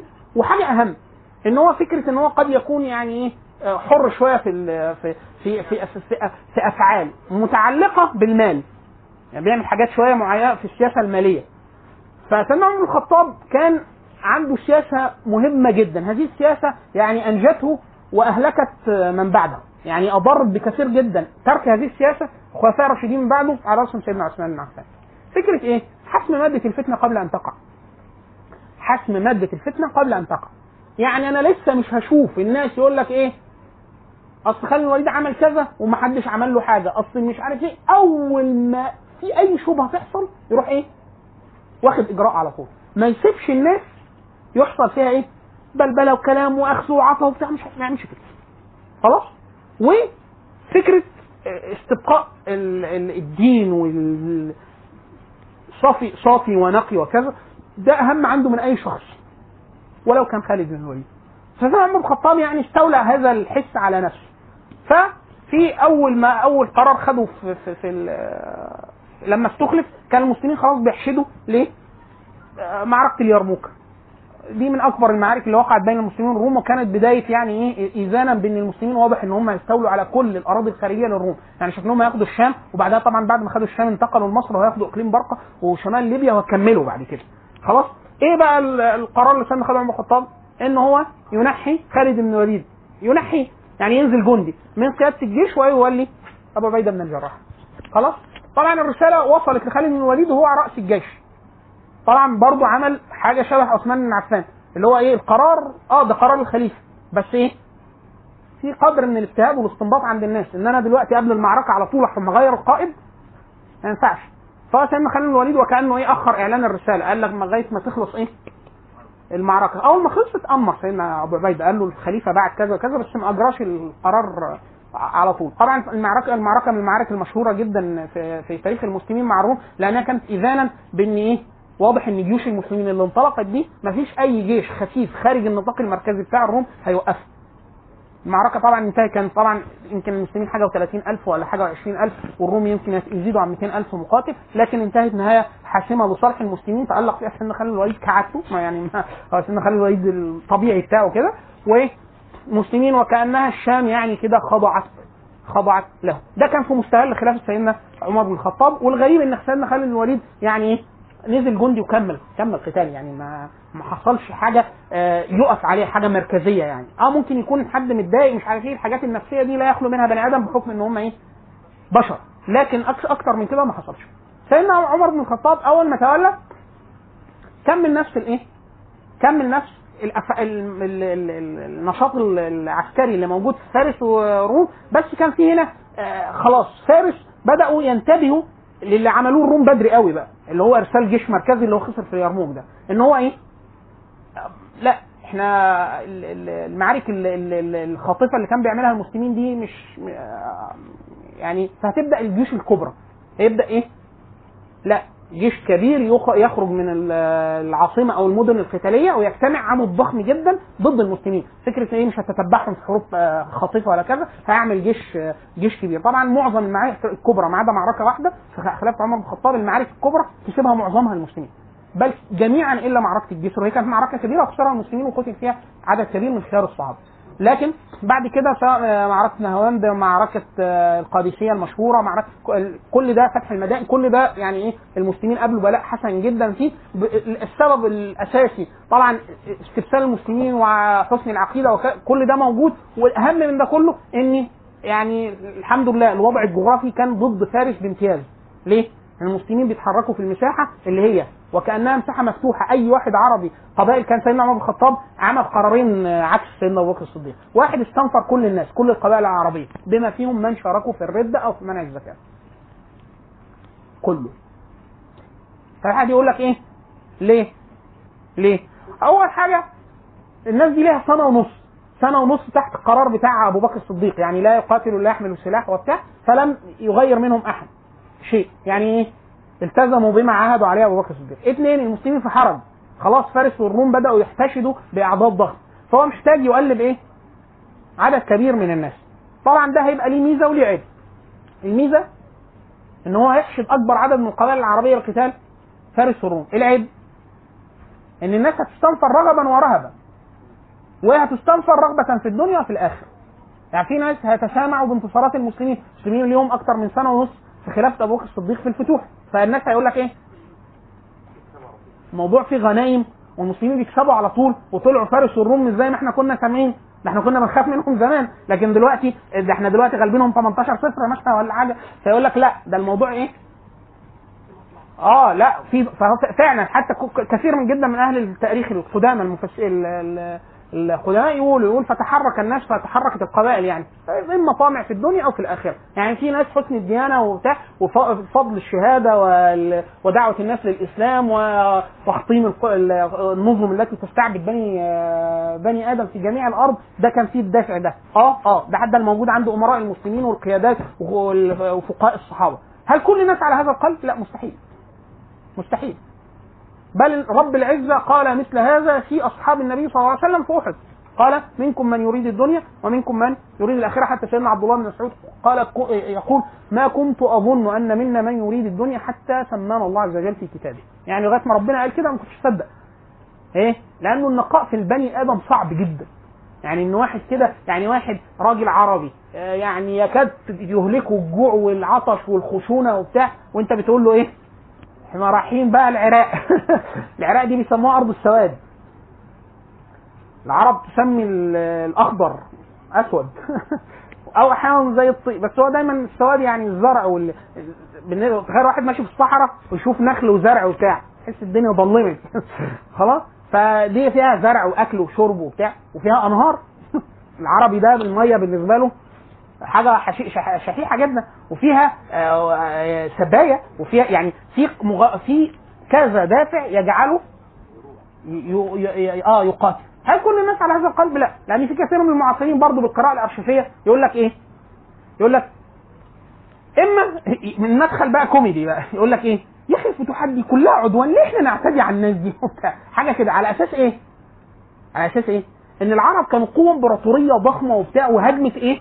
ممالك ضعيفة ونكدت عليها. حبيبي دول دول كانوا بيحاربوا أكبر إمبراطورية في الامبراطوريه في العالم في نفس الوقت. في نفس الوقت. فما فيش أي ده اتنين كل الجيوش اللي حاربتهم بشهادة حتى المؤرخين الغربيين والفرس والرومان القدامى وبتاع إن كل جيوش الروم والفرس اللي كانت حاربت كانت أكثر من المسلمين. يعني إيه؟ مفيش مرة حد قال إيه؟ ففكرة دعوة ال- ال- ال- السيطرة أو الهيمنة أو بتاع سلاح المسلمين أضعف عددهم أقل كل ده موجود. خلاص؟ فمفيش أي مبرر لفكرة العدوان. هو الرجل ده خرج لتحرير الناس ودعوتهم إلى الإسلام. الاثنين. الاثنين مع بعض. خلاص كده؟ فده الدافع. وفي ناس يقول والله كل الناس دي خرجت إيه؟ عشان الجواري وعشان المش عارف إيه وبتاع. في واحد يهدف نفسه للقتل. للقتل. واحد يقول لك أصل طالع عشان كده كده هيكسب. جيش. في قوامه جيش المسلمين ما زادتش في أي حاجة غير معارك كبرى واحدة أو اثنين أو ثلاثة يتعدوا على الصوابع في فتوح الشارع وصلوا 30000 مثلا ولا حاجة أي حاجة كده أقل من كده. والجيوش الثانية ما بتقلش عن 100000 و150000 فمين اللي طالع يحارب جيش 150000 و200000 وهو. يعني مغسل وضامن جنه يقول لك أنا كسبان كسبان؟ إلا لو العدد الأكبر النسبة الاضخم عندها قدر قدر من الإيمان باليوم الآخر والإخلاص وتأييد الله عز وجل وكذا خلاص؟ فاحنا إحنا لا نمنع أن يكون هناك طبعا من خاء ده ده ده, بدل في الناس بل موجود من أيام النبي صلى الله عليه وسلم. لكن التعميم إن هو كلهم من أهل الدنيا مش محال أو كلهم كلهم كانوا مخلصين وبتاع ودينين وك... يعني مولانا لسه من سنة ونص كانوا مانعي زكاة ومرتدين وبتاع فممكن يكونوا كلهم. تابوا أنابوا حسن اسلامهم مرة واحدة. مستحيل. مستحيل. ممكن واحد يكون فيها كان من بتوع الرده دول تاب واناب وبتاع. آه. آه ممكن. طليحه الأسد. إحنا بنقول سيدنا طليحه الأسد. طليحه الأسد ده مين؟ ده واحد مدعي نبوه ادعى النبوة. وقاتل معه الناس. ثم آه أمكن الله عز وجل منهم في خلافة أبو بكر. ثم أسلم وحسن الإسلام. وتاب. ثم وهو رجل من فرسان العرب المعدودين. وراجل صاحب رأي ومشوره وخشن وبتاع. وله قوم يعني يقاتلون معه. سيدنا عمر بن الخطاب أرسلوا لسيدنا سعد وسيدنا موسى الاشعري في العراق وبتاع قال استعن بطلحة ولا تؤمره يعني تاخد رايه آه يبقى أمير لا يدعي نبوة تاني على طول يقلب. يعني في واحد في واحد آه، لو اديته سيدنا عمر الخطاب كان ين... كتير ناس يبعتهم يقول له استعن برايي ولا تؤمر. ليه؟ واحد شجاع قوي قوي. لدرجة هيهلك اللي معاه. عارف لما يكون معاك واحد انت مقطع بطاقته ومعاك في في في, قدامنا مثلا 5000 مقاتل وإحنا 30 يقول لك يلا نحمل عليهم. يا نحمل إيه؟ ما نحملش. نروح نجيب مدد نستعين بحد وبتاع. فده يهلك لو حد معاه. معركه الجسر كده. الأمير استشهد بسبب كده. ومش سبب فكرة عدم الاستشارة. يعني الاستشارة العقول الكثيره خير من العقل الواحد. خلاص؟ وده فعله النبي صلى الله عليه وسلم. لما استشار في أمور الدنيا. أنا قال لهم أعمل كده ولا ما أعملش؟ آه، عاهد ولا ما عاهدش أدفع ثلث ثمار المدينة ولا ما؟ ناخد المكان ده ولا ما ناخدش. نحفر ولا ما نحفرش؟ النبي صلى الله عليه وسلم استشار يمكن في سبع ثمان حاجات في الحاجات القتالية ونزل على رأي. يعني نزل على رأي على صحة الرواية في بدر على موضع الماء. نحط الجيش هنا ولا هنا؟ قالوا له لا هنا. فنزل على رأيهم. وكان رأي قالوا له لا لو ده موضع وانت ده التكتيك الحربي والاستراتيجي لا مش ده فليس هذا بالمكان مش ده موضع الحرب لا. ناخد حاجة ثانية لا إحنا نيجي نحجز المية عنه وإحنا نشرب وهم ما يشربوش ونفعل ونفعل وزقز عن النبي صلى الله عليه وسلم. لما النبي صلى الله عليه وسلم استشار آه، فكرة فكرة الصلح الخ- فكرة الخندق. قالوا له إحنا نحفر كذا. فنزل النبي صلى الله عليه وسلم على رأي سلمان الفارسي. فلما جه يصالح على ثلث ثمار المدينة قال اديهم مبلغ مالي ويجلوا سياسة. سياسة. وقبل النبي صلى الله عليه وسلم ذلك. لكن هم رفضوه من باب إيه؟ قالوا له لا إحنا أهل حرب وكذا إحنا نقاتل ولا نعطي لهم إلا السيف وكذا. لكن النبي صلى الله عليه وسلم كان له رأي إن هو يدفع ثلث ثمار المدينة في العام لغطفان حتى تبلو ولولا إن سعود سعد بن معاذ سعد بن عبادة وفي رواية ثانية في ثلاثة سعود ثانية سعد وسعد وسعد خمسة سعد. في رواية بتقول خمس خمسة اسمهم سعد وفي رواية بتقول إن هم اثنين سعد. راحوا النبي قالوا له لا. ما تدوش حاجة. وكان النبي صلى الله عليه وسلم أوشك أن يكتب بينهم وبينه كتاب. خلاص؟ وراء نزل على رأيهم لما استشار عمر بن الخطاب وغيره في تبوك يقاتل ولا يقاتل يخوض في أرض الروم ولا لا يخوض وهكذا ودي مشهورة مبثوثة في كتب السير اللي هي فكرة إيه؟ إن الاستشارة ما دام أمر لا يقطع به المسلمين يعني إيه؟ ده حاجة حسنة جدا وتكسير العقول أفضل من واحد. خلاص سيدنا عمر بن الخطاب استكمل فكرة الفتوح مع كثير من الشروط يعني عمر بن الخطاب في ناس يقول لك إيه؟ المسلمين دول آه، زي المغول كده انتشروا. يعني كان هدفهم إيه؟ آه، لا عمر بن الخطاب اللي هو يعتبر آه، أشهر الخلفاء بالقوة والشتيمة وكذا وأكبر فتوح تمت في عصره وبتاع. سيدنا عمر بن الخطاب أول ما تولى قال له امراؤه إيه؟ واحد لا يكثروا من الخوض في, في, في, في, في أرض الفرس. أنا مش عايز المسلمين يبعدوا عني. أنا يهمني إن أنا أحافظ على المسلمين عندي. يعني أنا عايز أحرر الناس. مش في المقابل إن أنا أهلك كل المسلمين اللي عندي. المسلم ده دمه دمه غالي عند الله عز وجل. يعني هو قيمة خلقت السماوات والأرض من أجل أن يوحد الله عز وجل. والموحد ده هو المسلم. فأنا أهلك هذا المسلم ليه؟ المسلم ده حرمة دمه أعظم عند الله عز وجل من حرمة الكعبة وهي بيته الحرام. حديث النبي صلى الله عليه وسلم لأن تخلق تخلع الكعبة حجرا حجرا. ده أهون على الله عز وجل من قتل مسلم واحد. مسلم واحد. خلاص فدماء المسلمين دي عزيزة جدا. سيدنا عمر بن الخطاب واحد قال له امراؤه لا لا يكثروا من الخوض داخل أرض الفرس. اثنين لا يحملوا المسلمين في البحر. مش عايز غزو في سفن لأن المسلمين مش أهل بحر والصناعة البحرية مش كفءه لدرجة إن هو يغرر المسلمين. لو المسلمين بعد كده صاروا أهل جابوا حد عمل لهم سفن كبيرة والناس آمنة وبتاع آه لكن تغزو بالناس بالبحر وتغرقهم وبتاع ويهلكوا لا ما تعملش كده. ده اثنين ثلاثة قال له أنا ما يحجزنيش عنك لا نهر ولا بحر. امره للقادة. قال له بحيث لو أنا جاي عايز أجي لك أركب الناقة أجي لك أوصل. لا بحر ولا نهر عايز يقول له إيه؟ تقعدش تبعد إيه بقى؟ أول ما اتصل بيك ألاقيك في في حتة بيني وبينك ما بحر ونهر وبتاع. إيه ده المسلمين لو هلكوا؟ ما هو المسلم مأمور إن قاتل ولقي العدو ألا يفر. طب مسموح له إنه يفر؟ مسموح له. إمتى؟ إلا متحرفا للقتال أو متحيزا للفئة. يعني يعني أنت لو راجل أنت بتعمل تكتيك خدعة عامل له فخ مش عارف إيه تلف. أو متحيزا لفئة أنا باعت ساريه عندي باعت 500 بني آدم. راحوا بصوا ليه جوش 100000 يقول لك خلاص إحنا لا نفر. يفر. لا تعالى تفر خد ارجع. يرجع ينحاز لي أنا. أنا أميره. فينحاز لي. عشان كده سيدنا خالد بن الوليد لما انسحب بالناس في مؤتة وكانوا هم 3000 قبل القتل وكذا انسحب بيهم. فلما وصلوا أهل المدينة خرجوا إيه؟ واحسوا في وجو- وجوم التراب وبتاع ويحسبوهم يقولوا لهم إيه؟ الفر آه فرار. إنهم فروا من القتال ودي كبيرة من كبائر في الإسلام. إن هو الإنسان إذا لقي إن هو قال النبي صلى الله عليه وسلم إيه؟ لا تتمنوا لقاء لقاء العدو. ولكن إذا لقيتوهم فاثبتوا. يعني أنت لو لا تتمنى لقاء العدو. الإنسان السلام آه، آه، أفضل له. ولكن إن لقى يثبت ك... ك... يقاتل كمسلم. خلاص؟ طيب أنت افر في الحالتين دول. يا إما أنت هتنحاز تنحاز فيها فعشان حتى سيدنا عمر الخطاب لما فر المسلمون في في معركة الجسر. هزم المسلمين فيها وقتل أعداد كبيرة من الصحابة. ففي ناس فرت من العراق من العراق بلغت المدينة. شوفوا السحاب فكان سيدنا عمر الخطاب يرى يخرج من المدينة وهو يبكي يقول يعني إيه؟ يعني آه، ليسوا فرارا بل بل انحازوا إلى فئة وأنا فئتهم. وأنا فئة كل مسلم. يعني اللي عايز يعني ينسحب يجي لي. يعني إنسان لا يهلك نفسه. ليه؟ لأنه لهم فئة ينحازون إليها اللي هو مين؟ عمر بن الخطاب اللي هو خليفة المسلمين. خلاص؟ وهكذا. فسيدنا عمر الخطاب كان شوية أوامر كده في الفتوح. برضه دي عقلية واحد. مش فكرة آه، المغول إن إحنا هنروح في أي حتة وبتاع. لا ده المسلمين ليه هدف. اللي هو تعبيد الناس لرب العالمين إخراج الناس من الظلم إلى العدل آه، إدخال الناس في سعه الدنيا. ده ده الهدف الأسمى يعني. سيدنا عمر الخطاب بعت رسالة سيدنا عمرو بن العاص لما آه، استتب له الأمر في الشام وعرف إن هو سيدنا عمرو بن العاص قال له الروم ما يعودوش على حيلهم إلا لو قطعنا عنهم جميع السواحل. لكن ما دام لسه في ساحل ينفعوا ينزلوا عليه هيجولنا إحنا خدنا الشام ناخد الساحل كله. وبعد ما ناخد الساحل ناخد الساحل كله. مصر وليبيا. الساحل ناخده كله. بحيث الروم لو جه بعت سفينة خليها قاعدة في البحر كده لا تروح ولا تيجي. لا ما يعرفش ينزل على ساحل ما يعرفش ينقل قوات. فإحنا خلاص حاربنا القوات دي عشان يعمل قوات ضخمة كبيرة مش زي الفرس. هيبعت من المدائن ولا مش عارف إيه؟ لا ده هيبعت جيوش في سفن. فإحنا لو ما فيش مراسي ينزل عليها لا إحنا كده هنبقى امنين فعلم عمر بن الخطاب من كلام سيدنا عمرو بن العاص وكذا مرة يقول له إن إحنا نغزو مصر. فسيدنا عمر عمر بن الخطاب عارف إن سيدنا عمرو بن العاص نفسه يعمل كده. فبعت له رسالة. وهو بيتحرك على ما بين الشام وبين مصر. قال له لو جيشك ما كانش دخل مصر ما تدخلش. ليه؟ برضه سيدنا عمر الخطاب خايف على المسلمين. ليه تاخد المسلمين؟ هم قد إيه المسلمين؟ كام واحد؟ عشان انت شوية بيحاربوا هنا وشوية بيحاربوا هنا وشوية في الشام وشوية هتاخدهم. هتاخدهم مصر. فإيه ده؟ فهو سيدنا عمر الخطاب حريص جدا على حياه المسلمين. قال له لو ما كانوش دخلوا مصر ما تخشش فيهم. لو انت الرسالة دي جات لك وانت في مصر كمل.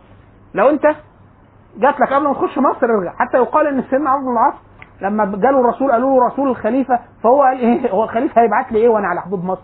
أكيد هيقول لي ارجع. راح قال له خليك لغاية ما نمشي شوية. اطمن إن هو في مصر قال له فين الرسالة بقى اللي أنت عايزها؟ قال له يا الخليفة بص إحنا فين دلوقتي يا إخوان؟ قالوا له إحنا في عريش مصر. قال له شوف يا أخي. سيدنا عمرو بن هو سيدنا عمرو بن الخطاب كان إذا لقي رجلا آه، عيا يعني لا يبين عن حجته يعني مش فصيح وبتاع وبيتهته ومش عارف يتكلم كويس وبتاع فيقول سبحان الله الذي خلق هذا خلق عمرو بن العاص. يضرب به المثل بالفصاحة والإبانة والعقل وكذا. وكان إذا آه، يعني أراد أن يعني يمدح أحد بالقوة أو كذا أو يعني يتذكر حد من القوة والشتيمة والقتال يقول الحمد لله الذي خلقنا وخلق عمرو. يقصد عمرو بن معدي كرب كان من, من إيه؟ لا ده ما فيها كل هو على الجزيره كلها. وهو من أشد وهو من أشداء ومن أشداء العرب ومقاتلين العرب. وهكذا. سيدنا عمرو بن العاص يعني طبعا دخل مصر وكان دخل مصر بكام واحد؟ 4000 واحد.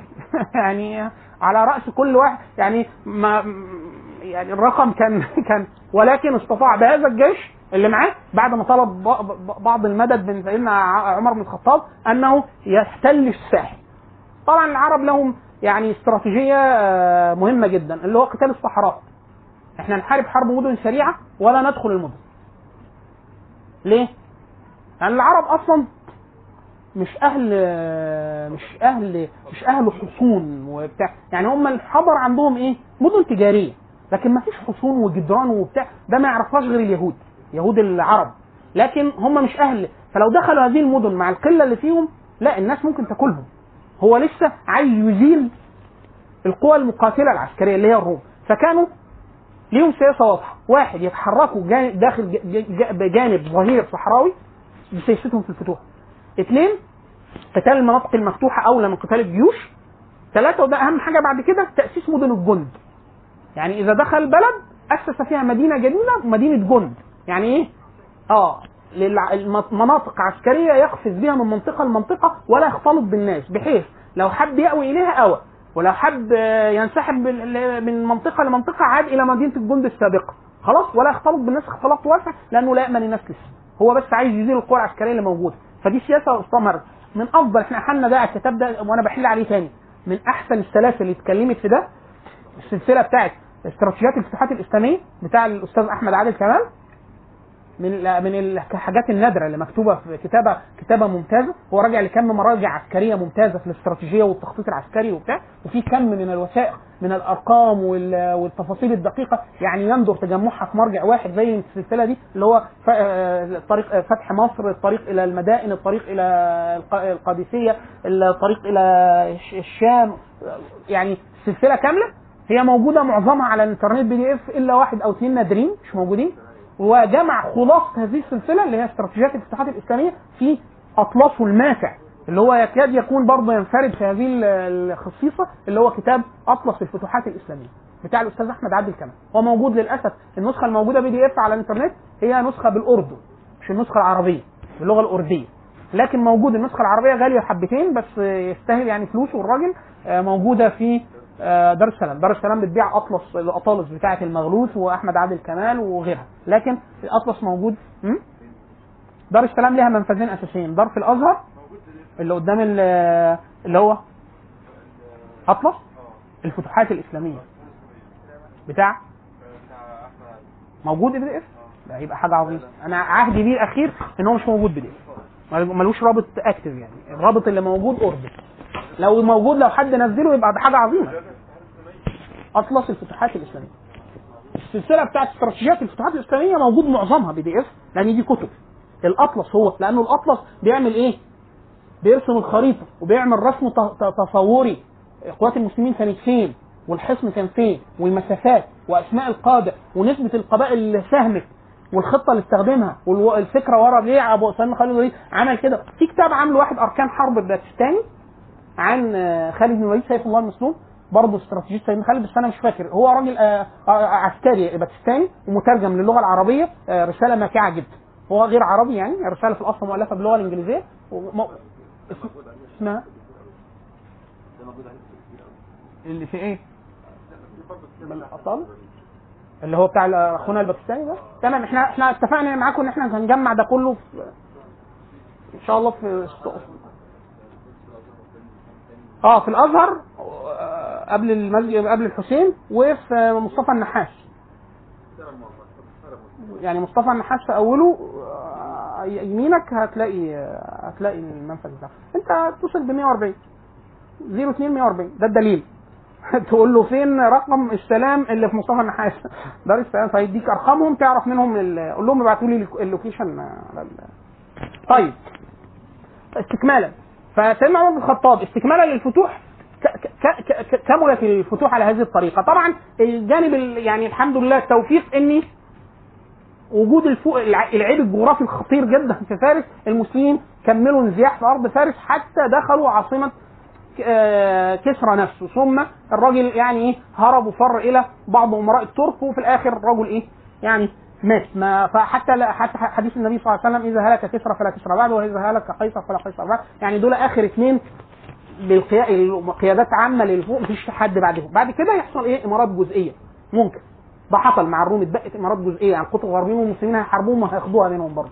في, في, في, في, أول عصر بنو أمية. لكن الشاهد إن سيدنا عمر بن الخطاب في في أول خلافته قبل منتصف خلافته كان تقريبا إحنا ما عندناش خلاص المسلمين انزحوا في أراضي فارس آه دخلوا الع- العواصم الأساسية دخلوا المدن الأساسية كسبوهم في معظم المعارك الأساسية زي نهاوند حصار تستر آه معركة القادسية دخول عاصمة عاصمة كسرى. خلاص المسلمين استقر لهم الأمر في فارس. خدوا الشام كلها خدوا الشمال المصري آه كله آه آه وصلوا إيه؟ لإقليم برقة آه أو بدايات إقليم برقة في ليبيا. فكان استتب الأمر لسيدنا عمر بن الخطاب آه عمر بن الخطاب بعد عام ستة سيدنا عمر بن الخطاب استخلف ست سنوات. ست سنوات. سيدنا أبو بكر الصديق قعد سنتين. سيدنا عمر بن الخطاب قعد 10 سنوات. في أول س... بعد أول ست سنوات سيدنا عمر بن الخطاب بدأ إيه؟ سيدنا عمر بن الخطاب يعني الأمر يبقى في قدر كبير من الاستقرار. يعني فكرة ال- القتال السريع والكثير الكثيف وبتاع هدي شوية. سيدنا عمر بن الخطاب بدأ يبدأ تظهر عنده مشاكل إدارية. المشاكل الإدارية إيه؟ ان إحنا هذه الأراضي المفتوحة إحنا مسؤولين عنها. مسؤولين عن إدارة هذه الأراضي المفتوحة. إدارتها يعني إيه؟ يعني الناس اللي بت... الأراضي اللي مزروعة في فارس بنعمل فيها إيه؟ الناس الكثيرة اللي دخلت جوه الإسلام دي. أنا داخل بقول كنت بدعي بقول أنا إيه؟ عايز أحرر هذه الناس. أنا ورسالتي رسالتي للعالمين اللي هي إخراج الناس من عبادة العباد إلى عبادة رب العباد. أنا عملت ده. اخرجتهم أخرجتهم من عبادة العباد. هم عايزين يخشوا في عبادة رب العباد. ده تحت هم جاء في إرادتهم الحرة. خلاص؟ قد تبين الرشد من الغي. خلاص؟ لا إكراه في الدين. عايز يدخل في الإسلام يدخل في الإسلام. مش عايز يدخل في الإسلام يدخل في الإسلام. الشرط اللي هيتحقق بمزاجه. مش بمزاجه هو إيه؟ تحييد القوى القاهرة على اعتناق شيء معين. خلاص. مفيش كسر. خلاص طب انت عايز تعتنق أي شيء تعتنق. طب الناس دي عايز يعدل فيها يعني انت عايز تعملها بالعدل. العدل إيه؟ المالي والأخلاقي والتشريع كل ده. وترفع عنهم العسف والظلم اللي كان موجود قبلك. فده عايز قدر كبير من إيه؟ من التنظيم والضبط. طب التنظيم والضبط ده نعمل فيه إيه؟ سيدنا عمر بن الخطاب واحد أول قرار خده. المسلمين ما كانش عندهم لا القدره الاقتصاديه ولا التقنيه إن هم يغيروا العملة. المسلمين بيتعاملوا إما بعملة فارس أو عملة الروم. يا ده يا ده. يعمل بيها إيه؟ سيدنا عمر بن الخطاب ما كانش عنده القدرة إن هو يغير. لكن إيه اللي لازم يتغير؟ لا كيفية العملة. يعني العملة هم بيتعاملوا بدينار أو ما يشبهه دراهم ودنانير وكذا. فيها منها رومي ومنها فارسي فسيدنا عمر الخطاب أمر بضرب اللي هو الدينار الصحيح. إيه هو الصحيح ده؟ إنه كله يبقى موزون على ما يراه المسلمين اللي هو إيه؟ ما هو ده ذهب فلو أنا اديتك دينار وخدت يعني ال ال ال في تفاوت في ده فهيحصل كده خلل وعدم عدل في البيوع. فسيدنا عمر الخطاب أمر أمر بصك العملة بنفس الطريقة بنفس الشكل بنفس الهيئة بس إيه؟ كلها وزن واحد اسمها الدينار الصحيح. فدي من إنجازات عمر الخطاب الإدارية. واحد. اثنين. سيدنا عمر الخطاب بدأ ياخد شوية قرارات. القرارات دي حتى خالفوا فيها كثير من الصحابة فلكن عمر بن الخطاب يعني في الآخر اذعن له الناس اجتهادا. يعني هو إيه؟ لقوا إن اجتهاده صحيح. إيه منها؟ الصحابة قالوا إن إحنا فتحنا أراضي هذه الأراضي بالسيف. يعني دي أراضي إيه؟ قتال. فاحنا هذه الاراضي فيء للمسلمين غنيمة. قسم الاراضي دي علينا. فالمسلمين اللي خدوا أنا انت إيه انت اعد الناس وبتاع انت ليك عدد كذا افدنة انت ليك عدد كذا افدنة. سيدنا عمر بن الخطاب بدأ تظهر بقى إيه يعني نقدر نسميها عبقريه عمر بن الخطاب الاجتهادية. قال طب أنا لو وزعتها عليهم دلوقتي؟ إحنا تقريبا يعني الممالك العظمى إحنا كسرنا اكبر مملكتين فارس والروم. اما أنا اوزعها عليهم المسلمين اللي هيجي بعدهم ياخدوا إيه؟ في جزء من التصور العام عند الإسلام إن هو المال لا يكون حكر عند مجموعة من الناس لا حتى لا يكون المال دولة بين الأغنياء منكم. يعني يكون متداول ملك لمجموعة بس من الناس والناس بقى الباقي كلها. ده ممنوع الناس دي خلاص ده انت هتورثوا الأرض دي بتاعتك وبتاعت ابنك وبتاعت ابن ابنك. محدش من المسلمين تاني ياخدها فسيدنا عمر الخطاب قال لا ده مش ممكن يكون صح. ده هيعمل خلل كبير جدا في توزيع الأموال على المسلمين. اللي هيتولدوا لسه. يعني مش في الحال. بعدين هيحصل خلل مستدام. خلاص؟ طيب وكان عمر الخطاب يعني فعلا القدر الاستشرافي لسه في شوية قرارات واخدها اللي هو إيه أنا لن أظلم الآن ولن أعرض أحد يأتي في المستقبل لظلم ينشأ الآن. خلاص؟ فقال لهم لا أنا مش هقسم الأرض دي. قالوا له إزاي؟ ده النبي صلى الله عليه وسلم كان بيوزع الأراضي مع على المس... قال لهم لا الوضع اتغير. وأنا لو اديتها لكم دلوقتي الوضع اختلف. طب أمال هتعمل إيه؟ قال أنا هابقي الأرض على تحت الناس اللي كانوا مالكينها. يعني أنا دخلت فارس في ناس بتزرع هم هم. مصر ناس بتزرع هم هم امال هتعمل إيه؟ قال هخليها تحت ايديهم واخد عليها ضريبة. الضريبة دي ادخلها بيت المال المسلمين. من بيت المال المسلمين ادي راتب ثابت لكل المسلمين. طب انت خلفت ابنك ياخد راتب من بيت المسلمين؟ ثابت. وان كان عمر بن الخطاب هيعمل برضه تفريق مالي على حسب على حسب البذل والجهد والأولية في الإسلام. خلاص؟ فده أول قرار غريب خده عمر بن الخطاب وخالفوا فيه معظم الصحابة ولكن عمر بن الخطاب احتج عليهم بكتاب الله عز وجل. ببعض الآيات إن هو إن الله عز وجل يعني ذكر الأقوام الذين يأتون من بعده. يستغفرون لهم ويقولون اللهم اغفر لنا ولإخواننا الذين سبقونا بالإيمان. فقال دول اللي بيدعوا لكم؟ دول اللي هم أنتم سبقتهم بالإيمان. هؤلاء الناس يأتوا ويجدوا كل أراضي ال- ال- الأرض ملكت للفاتحين. فقال لا والله لا يكون المال دول بين اغنيائكم قال لا مش ما أقدرش أعمل كده. خلاص فأمضى هذا. اثنين وجد سياسة أبو بكر الصديق المالية سياسة تساوية. فيها تساوي. سيدنا أبو بكر الصديق كان بيدي راتب ثابت لكل الناس. كل الناس. عمر الخطاب قال لا الكلام ده ما ينفعش. فليه؟ قالوا لا قال لهم لا والله لا أسوي بين من قاتل رسول الله ومن قاتل مع رسول الله، يعني واحد قاعد يحارب النبي 10 سنين 15 سنة. وواحد لسه مسلم من قبل كده ب 15 سنة. ودلوقتي تساوي في الإسلام. فدي ده راتب ثابت وده راتب ثابت، أبو بكر قال آه، أبو بكر قال هو أمر من الدنيا يعني إيه؟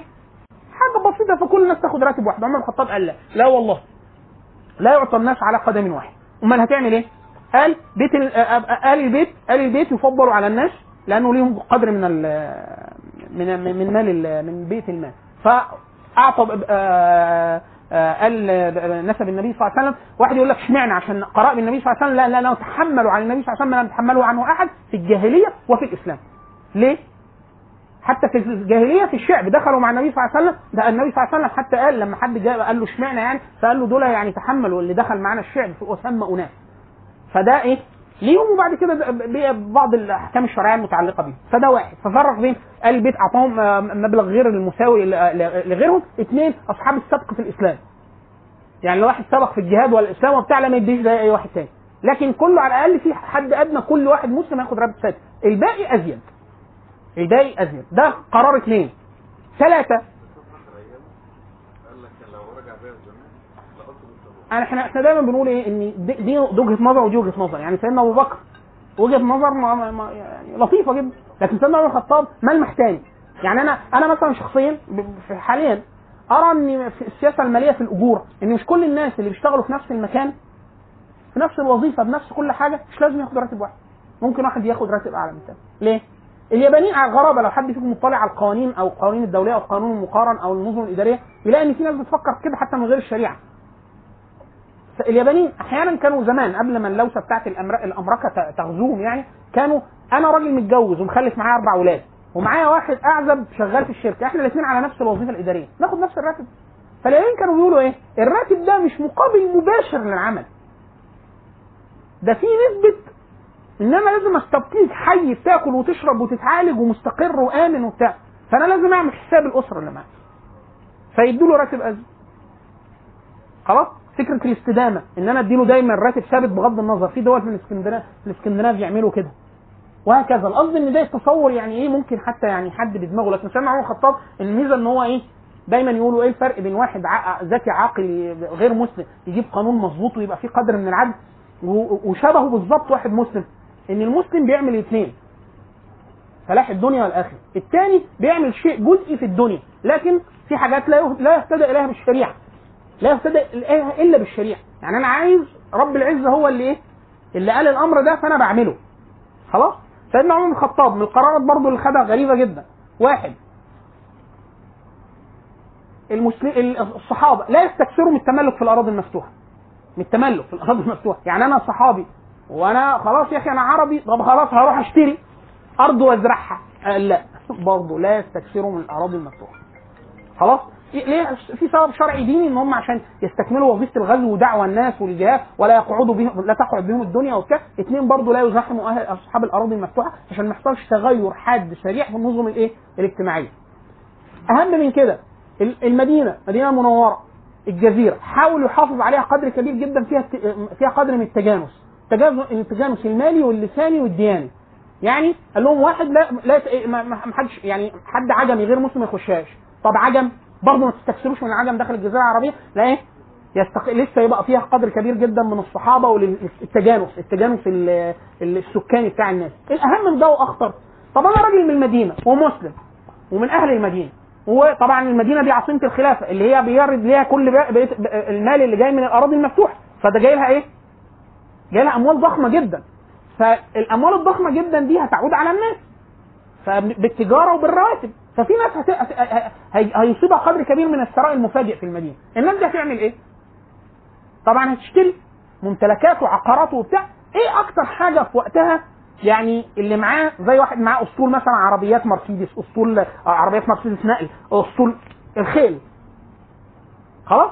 استكثر من الخيل من النوق بتاع لأن دي حاجة يعني حاجة كبيرة جدا في الوقت ده. عمر بن الخطاب خد قرار إداري برضه.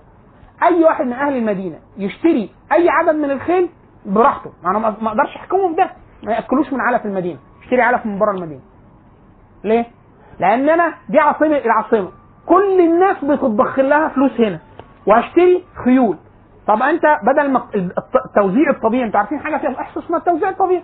إن لما الناس تثابت لأسباب طبيعية متن- متنطورة في الأرض كده هي- هيتنطوروا إيه؟ بشكل كده اللي هو التوزيع الطو... اللي هو بيسموه توسيع الجرس.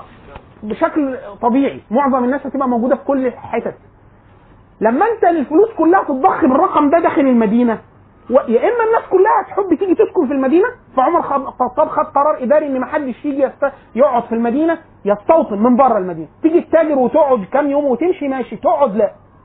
وكأنه بيحافظ على التجانس. واحد يقول لك إيه؟ لو في ينفع كده قرار؟ طبعا هذا القرار متخذ في كثير جدا من ال من الدول في التاريخ المعاصر حتت معينة يقول لك لا يستكثر ما يبقاش فيها زي بناء زيادة لأن زي القاهرة مثلا. القاهرة متسابة مدينة مفتوحة. كل مصر بقى لو استمرنا كده 20 سنة مصر كلها تبقى في القاهرة. ليه؟ طبعا كل فلوس الأقاليم الحكومة بتسرقها قصدي الحكومة بتاخدها عشان لمصلحة العاصمة آه، لمصلحة تأمين العاصمة مش عارف إيه. فكان الدكتور جمال حمدان الله يرحمه كان يقول كل كوبري يبنى في القاهرة هو جريمة في حق الأقاليم. كل مرفق زائد في القاهرة هو جريمة في حق الأقاليم. يعني أنا أجي هنا في مصر في القاهرة ألاقي طرق مرصوفة ومش عارف. آه، حاجات سريعة وكاميرات تصوير رادارات داخل المدينة ومش عارف حاجات كتيرة جدا وحاجة أنت تحس إن دي العاصمة تطلع بس من الإقليم تروح الجيزة إحنا ما ما ما, مش ما رحناش القليوبيه ما رحناش الصعيد تلاقي الدنيا اتغيرت خالص إيه ده طب إيه اللي حاصل؟ يقول لك لا ما العاصمة بلع كل مقدرات الدولة طب هو ليه كده؟ يقول لك ما القاهرة لوحدها كبرى 25 مليون طب وهي الخم... إيه ده؟ أنت شقتك أوضة واحدة؟ يعني هم سابوا البلد كلها وقاعدين هنا في بس؟ آه طب مين اللي عمل كده؟ خلل في بيسموها فلسفة الحكم عشان كده الدكتور جمال حمدان أنا أدعوكم لقراءة هذا الكتاب الكتاب بتاع الدكتور جمال حمدان اسمه القاهرة كان اقترح على الدولة عدة مرات إعلان القاهرة لمدة 10 سنوات منطقة مغلقة. يعني لا يبنى فيها أي مصانع إضافية، كل واحد عايز يبني مصنع يروح جاي هنا مش عارف إيه، أنت دلوقتي لو ليك حد لو م- واحد مثلا واحدة ساكنة هنا في وسط البلد ومامتها في أكتوبر آه، ممكن تشوفها كل ثلاث سنين مثلا ولا حاجة. أكتوبر مسافة كبيرة جدا ولا زايد ولا عرابي ولا بتاع. أنت بتتحرك ساعة ساعة ونص ساعتين بالميت على حسب حال المحور والدايري يعني خلاص إيه اللي عمل كده؟ إيه اللي خلى القاهرة مدينة مت... بيسموها حتى بتوع علوم الحاسب التعقيد لدرجة لما يصل اللي هو spaghetti chart اللي هو إيه؟ شايف المكرونة دي؟ آه دي القاهرة. حاجة لا يمكن آه، ضبطها طب عايزين نحل مشاكلها؟ لا والله هي وصلت لمرحلة إحنا سايبينها كده بتغرق يعني. ما تعرف تحلها؟ آه هنعمل مدن جديدة. بعد لما تعملوها هنخربها زي المدن القديمة. يعني مثلا جه عمل التجمع قال لك محدش يرفع. أعلى من ثلاث ادوار بعد كده راح خرق السنة دي خرق القرار ده. قال لك إيه؟ معلش سمور ونأجره إيه اللي هيحصل؟ زي اللي حصل في مصر الجديدة وزي اللي حصل في الزيتون وزي اللي حصل في نصر قبل كده إنها هتبقى يعني حاجة عظيمة غابة أسمنتية. وهكذا. فالشيخ سيدنا عمر الخطاب قال لك لا مفيش حد من بره المدينة يجي يستوطن المدينة استيطان ده إضافي. اثنين عندك خيل ربيه تشتريش اسم إلا من بره المدينة. ليه؟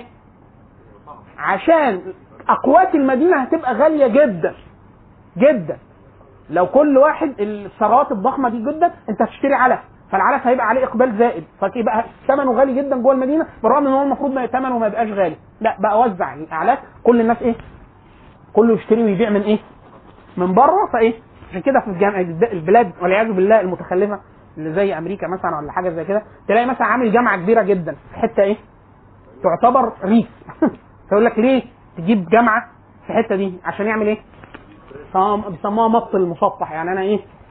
آه راح أنا إيه خلي الناس لأغراض يقول لك ما دام في جامعة يبقى في طلبة هتروح ما دام في طلبة هتروح يبقى هتسكن ما دام هتسكن يبقى عايزين مواصلات يبقى إيه أنت بتعمل عمران أفقي كده فالبلد تبقى إيه ستيبل مظبوطة كده. يعني مش إيه مش كلهم قاعدين في حتة واحدة.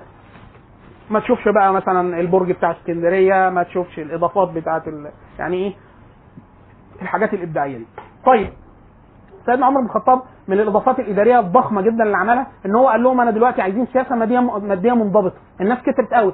فبقي من رعايا عمر بن الخطاب ناس في العراق ومن رعايا عمر بن الخطاب ناس في الشام ومن رعايا ناس عمر بن الخطاب في البحرين ومن رعايا ناس عمر بن الخطاب في اليمن ومن رعايا عمر بن الخطاب ناس في مصر. طب إيه دول بقى يعمل فيهم إيه دول؟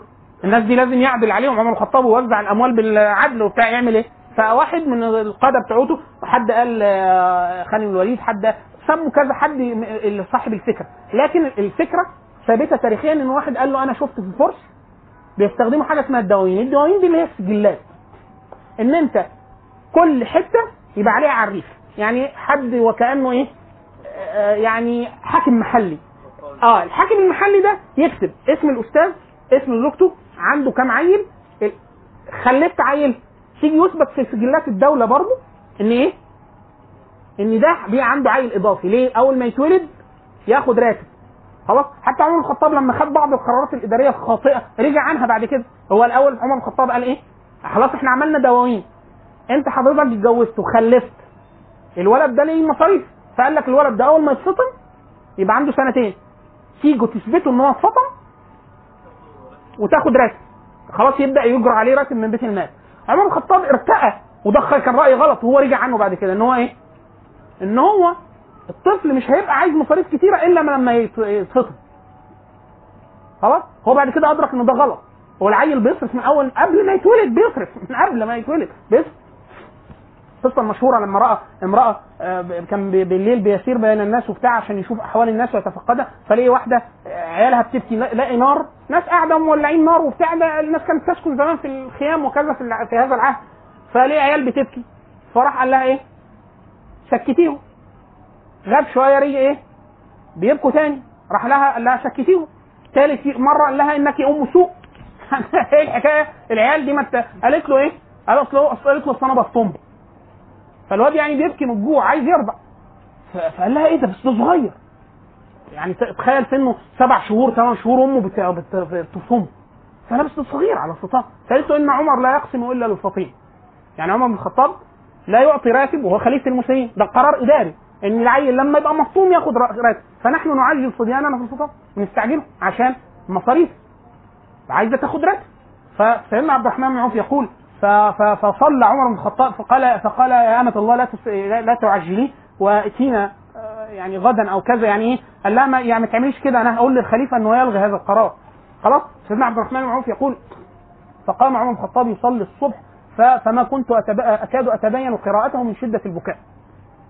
يعني قاعد يصلي وهو بيبكي ويقول بعد الصلاة يقول كم قتل عمر من أطفال المسلمين؟ يعني أشفق على ما فعل في أطفال المسلمين. إن هو عجلهم عجل النساء أن تفطم صبيانه بسبب الرتب ثم آه، يعني آه، أرسل منادي في الناس أنه أن عمر يقسم للوليد. أول ما يتولد ياخد راتب. عشان النساء إيه؟ فلا فلا تعجل صبيانه يعني كل كل ست تسيب ابنها يرضع الرضاع الطبيعي. يعني لو كملتوا سنتين كويس. لو قبل السنتين في أطفال ممكن قبل سنتين بشوية بسيطة تحسي إيه؟ لم ضرب كوارع وكبدة ويعني دخل في المود بتاعنا خلاص ما دام بيضرب بطاطس وضرب فول خلاص. خلاص ما فيش مشاكل. لكن الشاهد إن هو لا يعجل الصبي عن عن عن عادته. وكذا الأثر المشهور وهذا الأثر الناس بتذكره من سبيل يفتكره سبيل دروشه على سبيل الدروشه. أما عمر بن الخطاب فقاله صادقا ويعلم أنه محاسب به. يقول يعني والله لخشيت لو عثرت دابه في العراق أن يسالنا الله عز وجل عنها لما لم تعبد لها الطريق يا عمر؟ لو ناقه ماشيه في العراق فكعبلت بسبب إن الأرض غير ممهدة.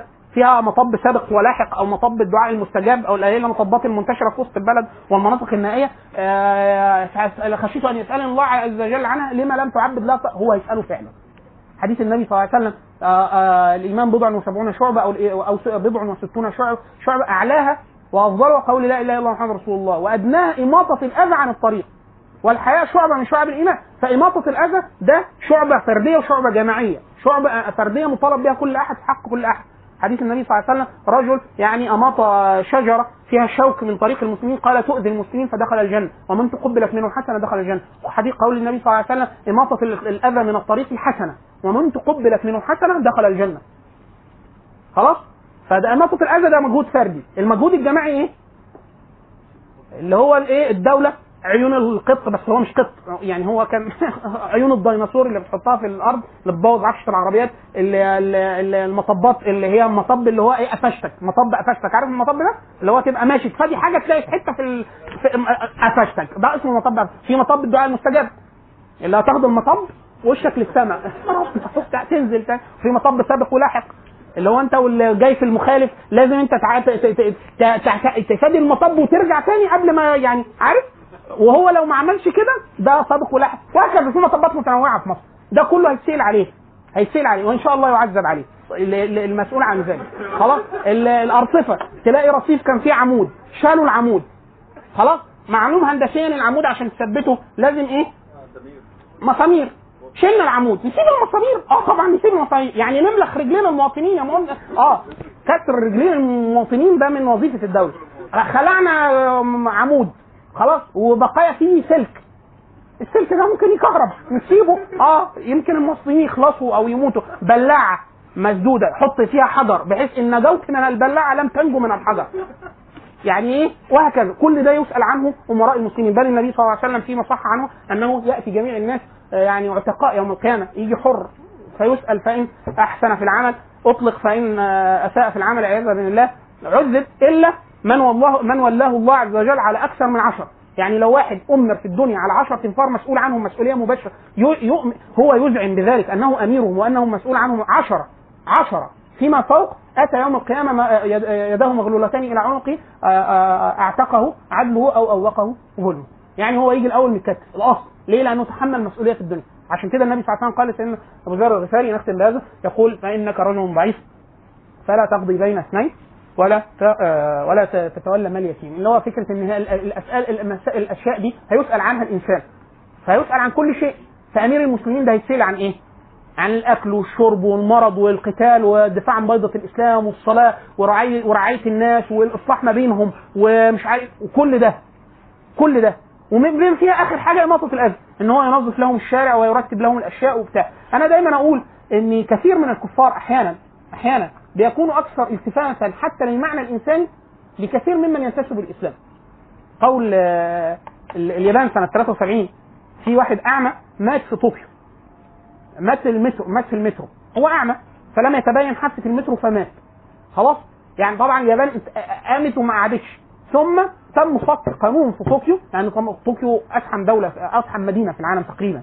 خلاص؟ ان في طريق بارز يعني يدرب عليه فقيد البصر يتبينه بحيث يعرف يخرج من بيته يمشي على الرصيف وينزل ويركب مواصلات ويبدل ما بين المتروهات وبتاع. أنا شفته لما كنا في طوكيو تتبينه جدا واضح جدا إن هو إيه؟ تعرف تفرع ويبقى عارف يمين وشمال وعارف إن ده مول ولا ده شمال ولا يمين. مرتب جدا. أي واحد فاقد البصر في طوكيو يقدر يخرج بدون دليل. مش لازم يبقى معاه حد. بسبب الإيه؟ قالوا إن عشان حتى لا يموت يعني إحنا مسؤولين عن حياة الناس. فما يموتش تاني ده أنا حاليا ما أعرفش حد لو حد بينزل تجمع الخامس بعد ما ينزل في أول التسعين من الكوبري. عملوا نفق. خلاص؟ الناس بقى هنا بقى السؤال اللي حير العلماء. المفروض الشارع ده معمول وفي ميكروباصات بتنزل ناس هنا وفي ميكروباصات بتنزل هنا وفي مش عارف حاجة إيه city mall حاجة city هنا ومش عارف. إيه؟ إيه؟ فين الفجوه الزمنية أو الثقب الأسود اللي أنت بتخش من هنا تطلع من الناحية الثانية يعني عدي إزاي؟ وده كوبري. يعني الناس معلوم إن في, في, في إن هو في الكوبري أنت نازل من كوبري مش أقل من 80 كيلو.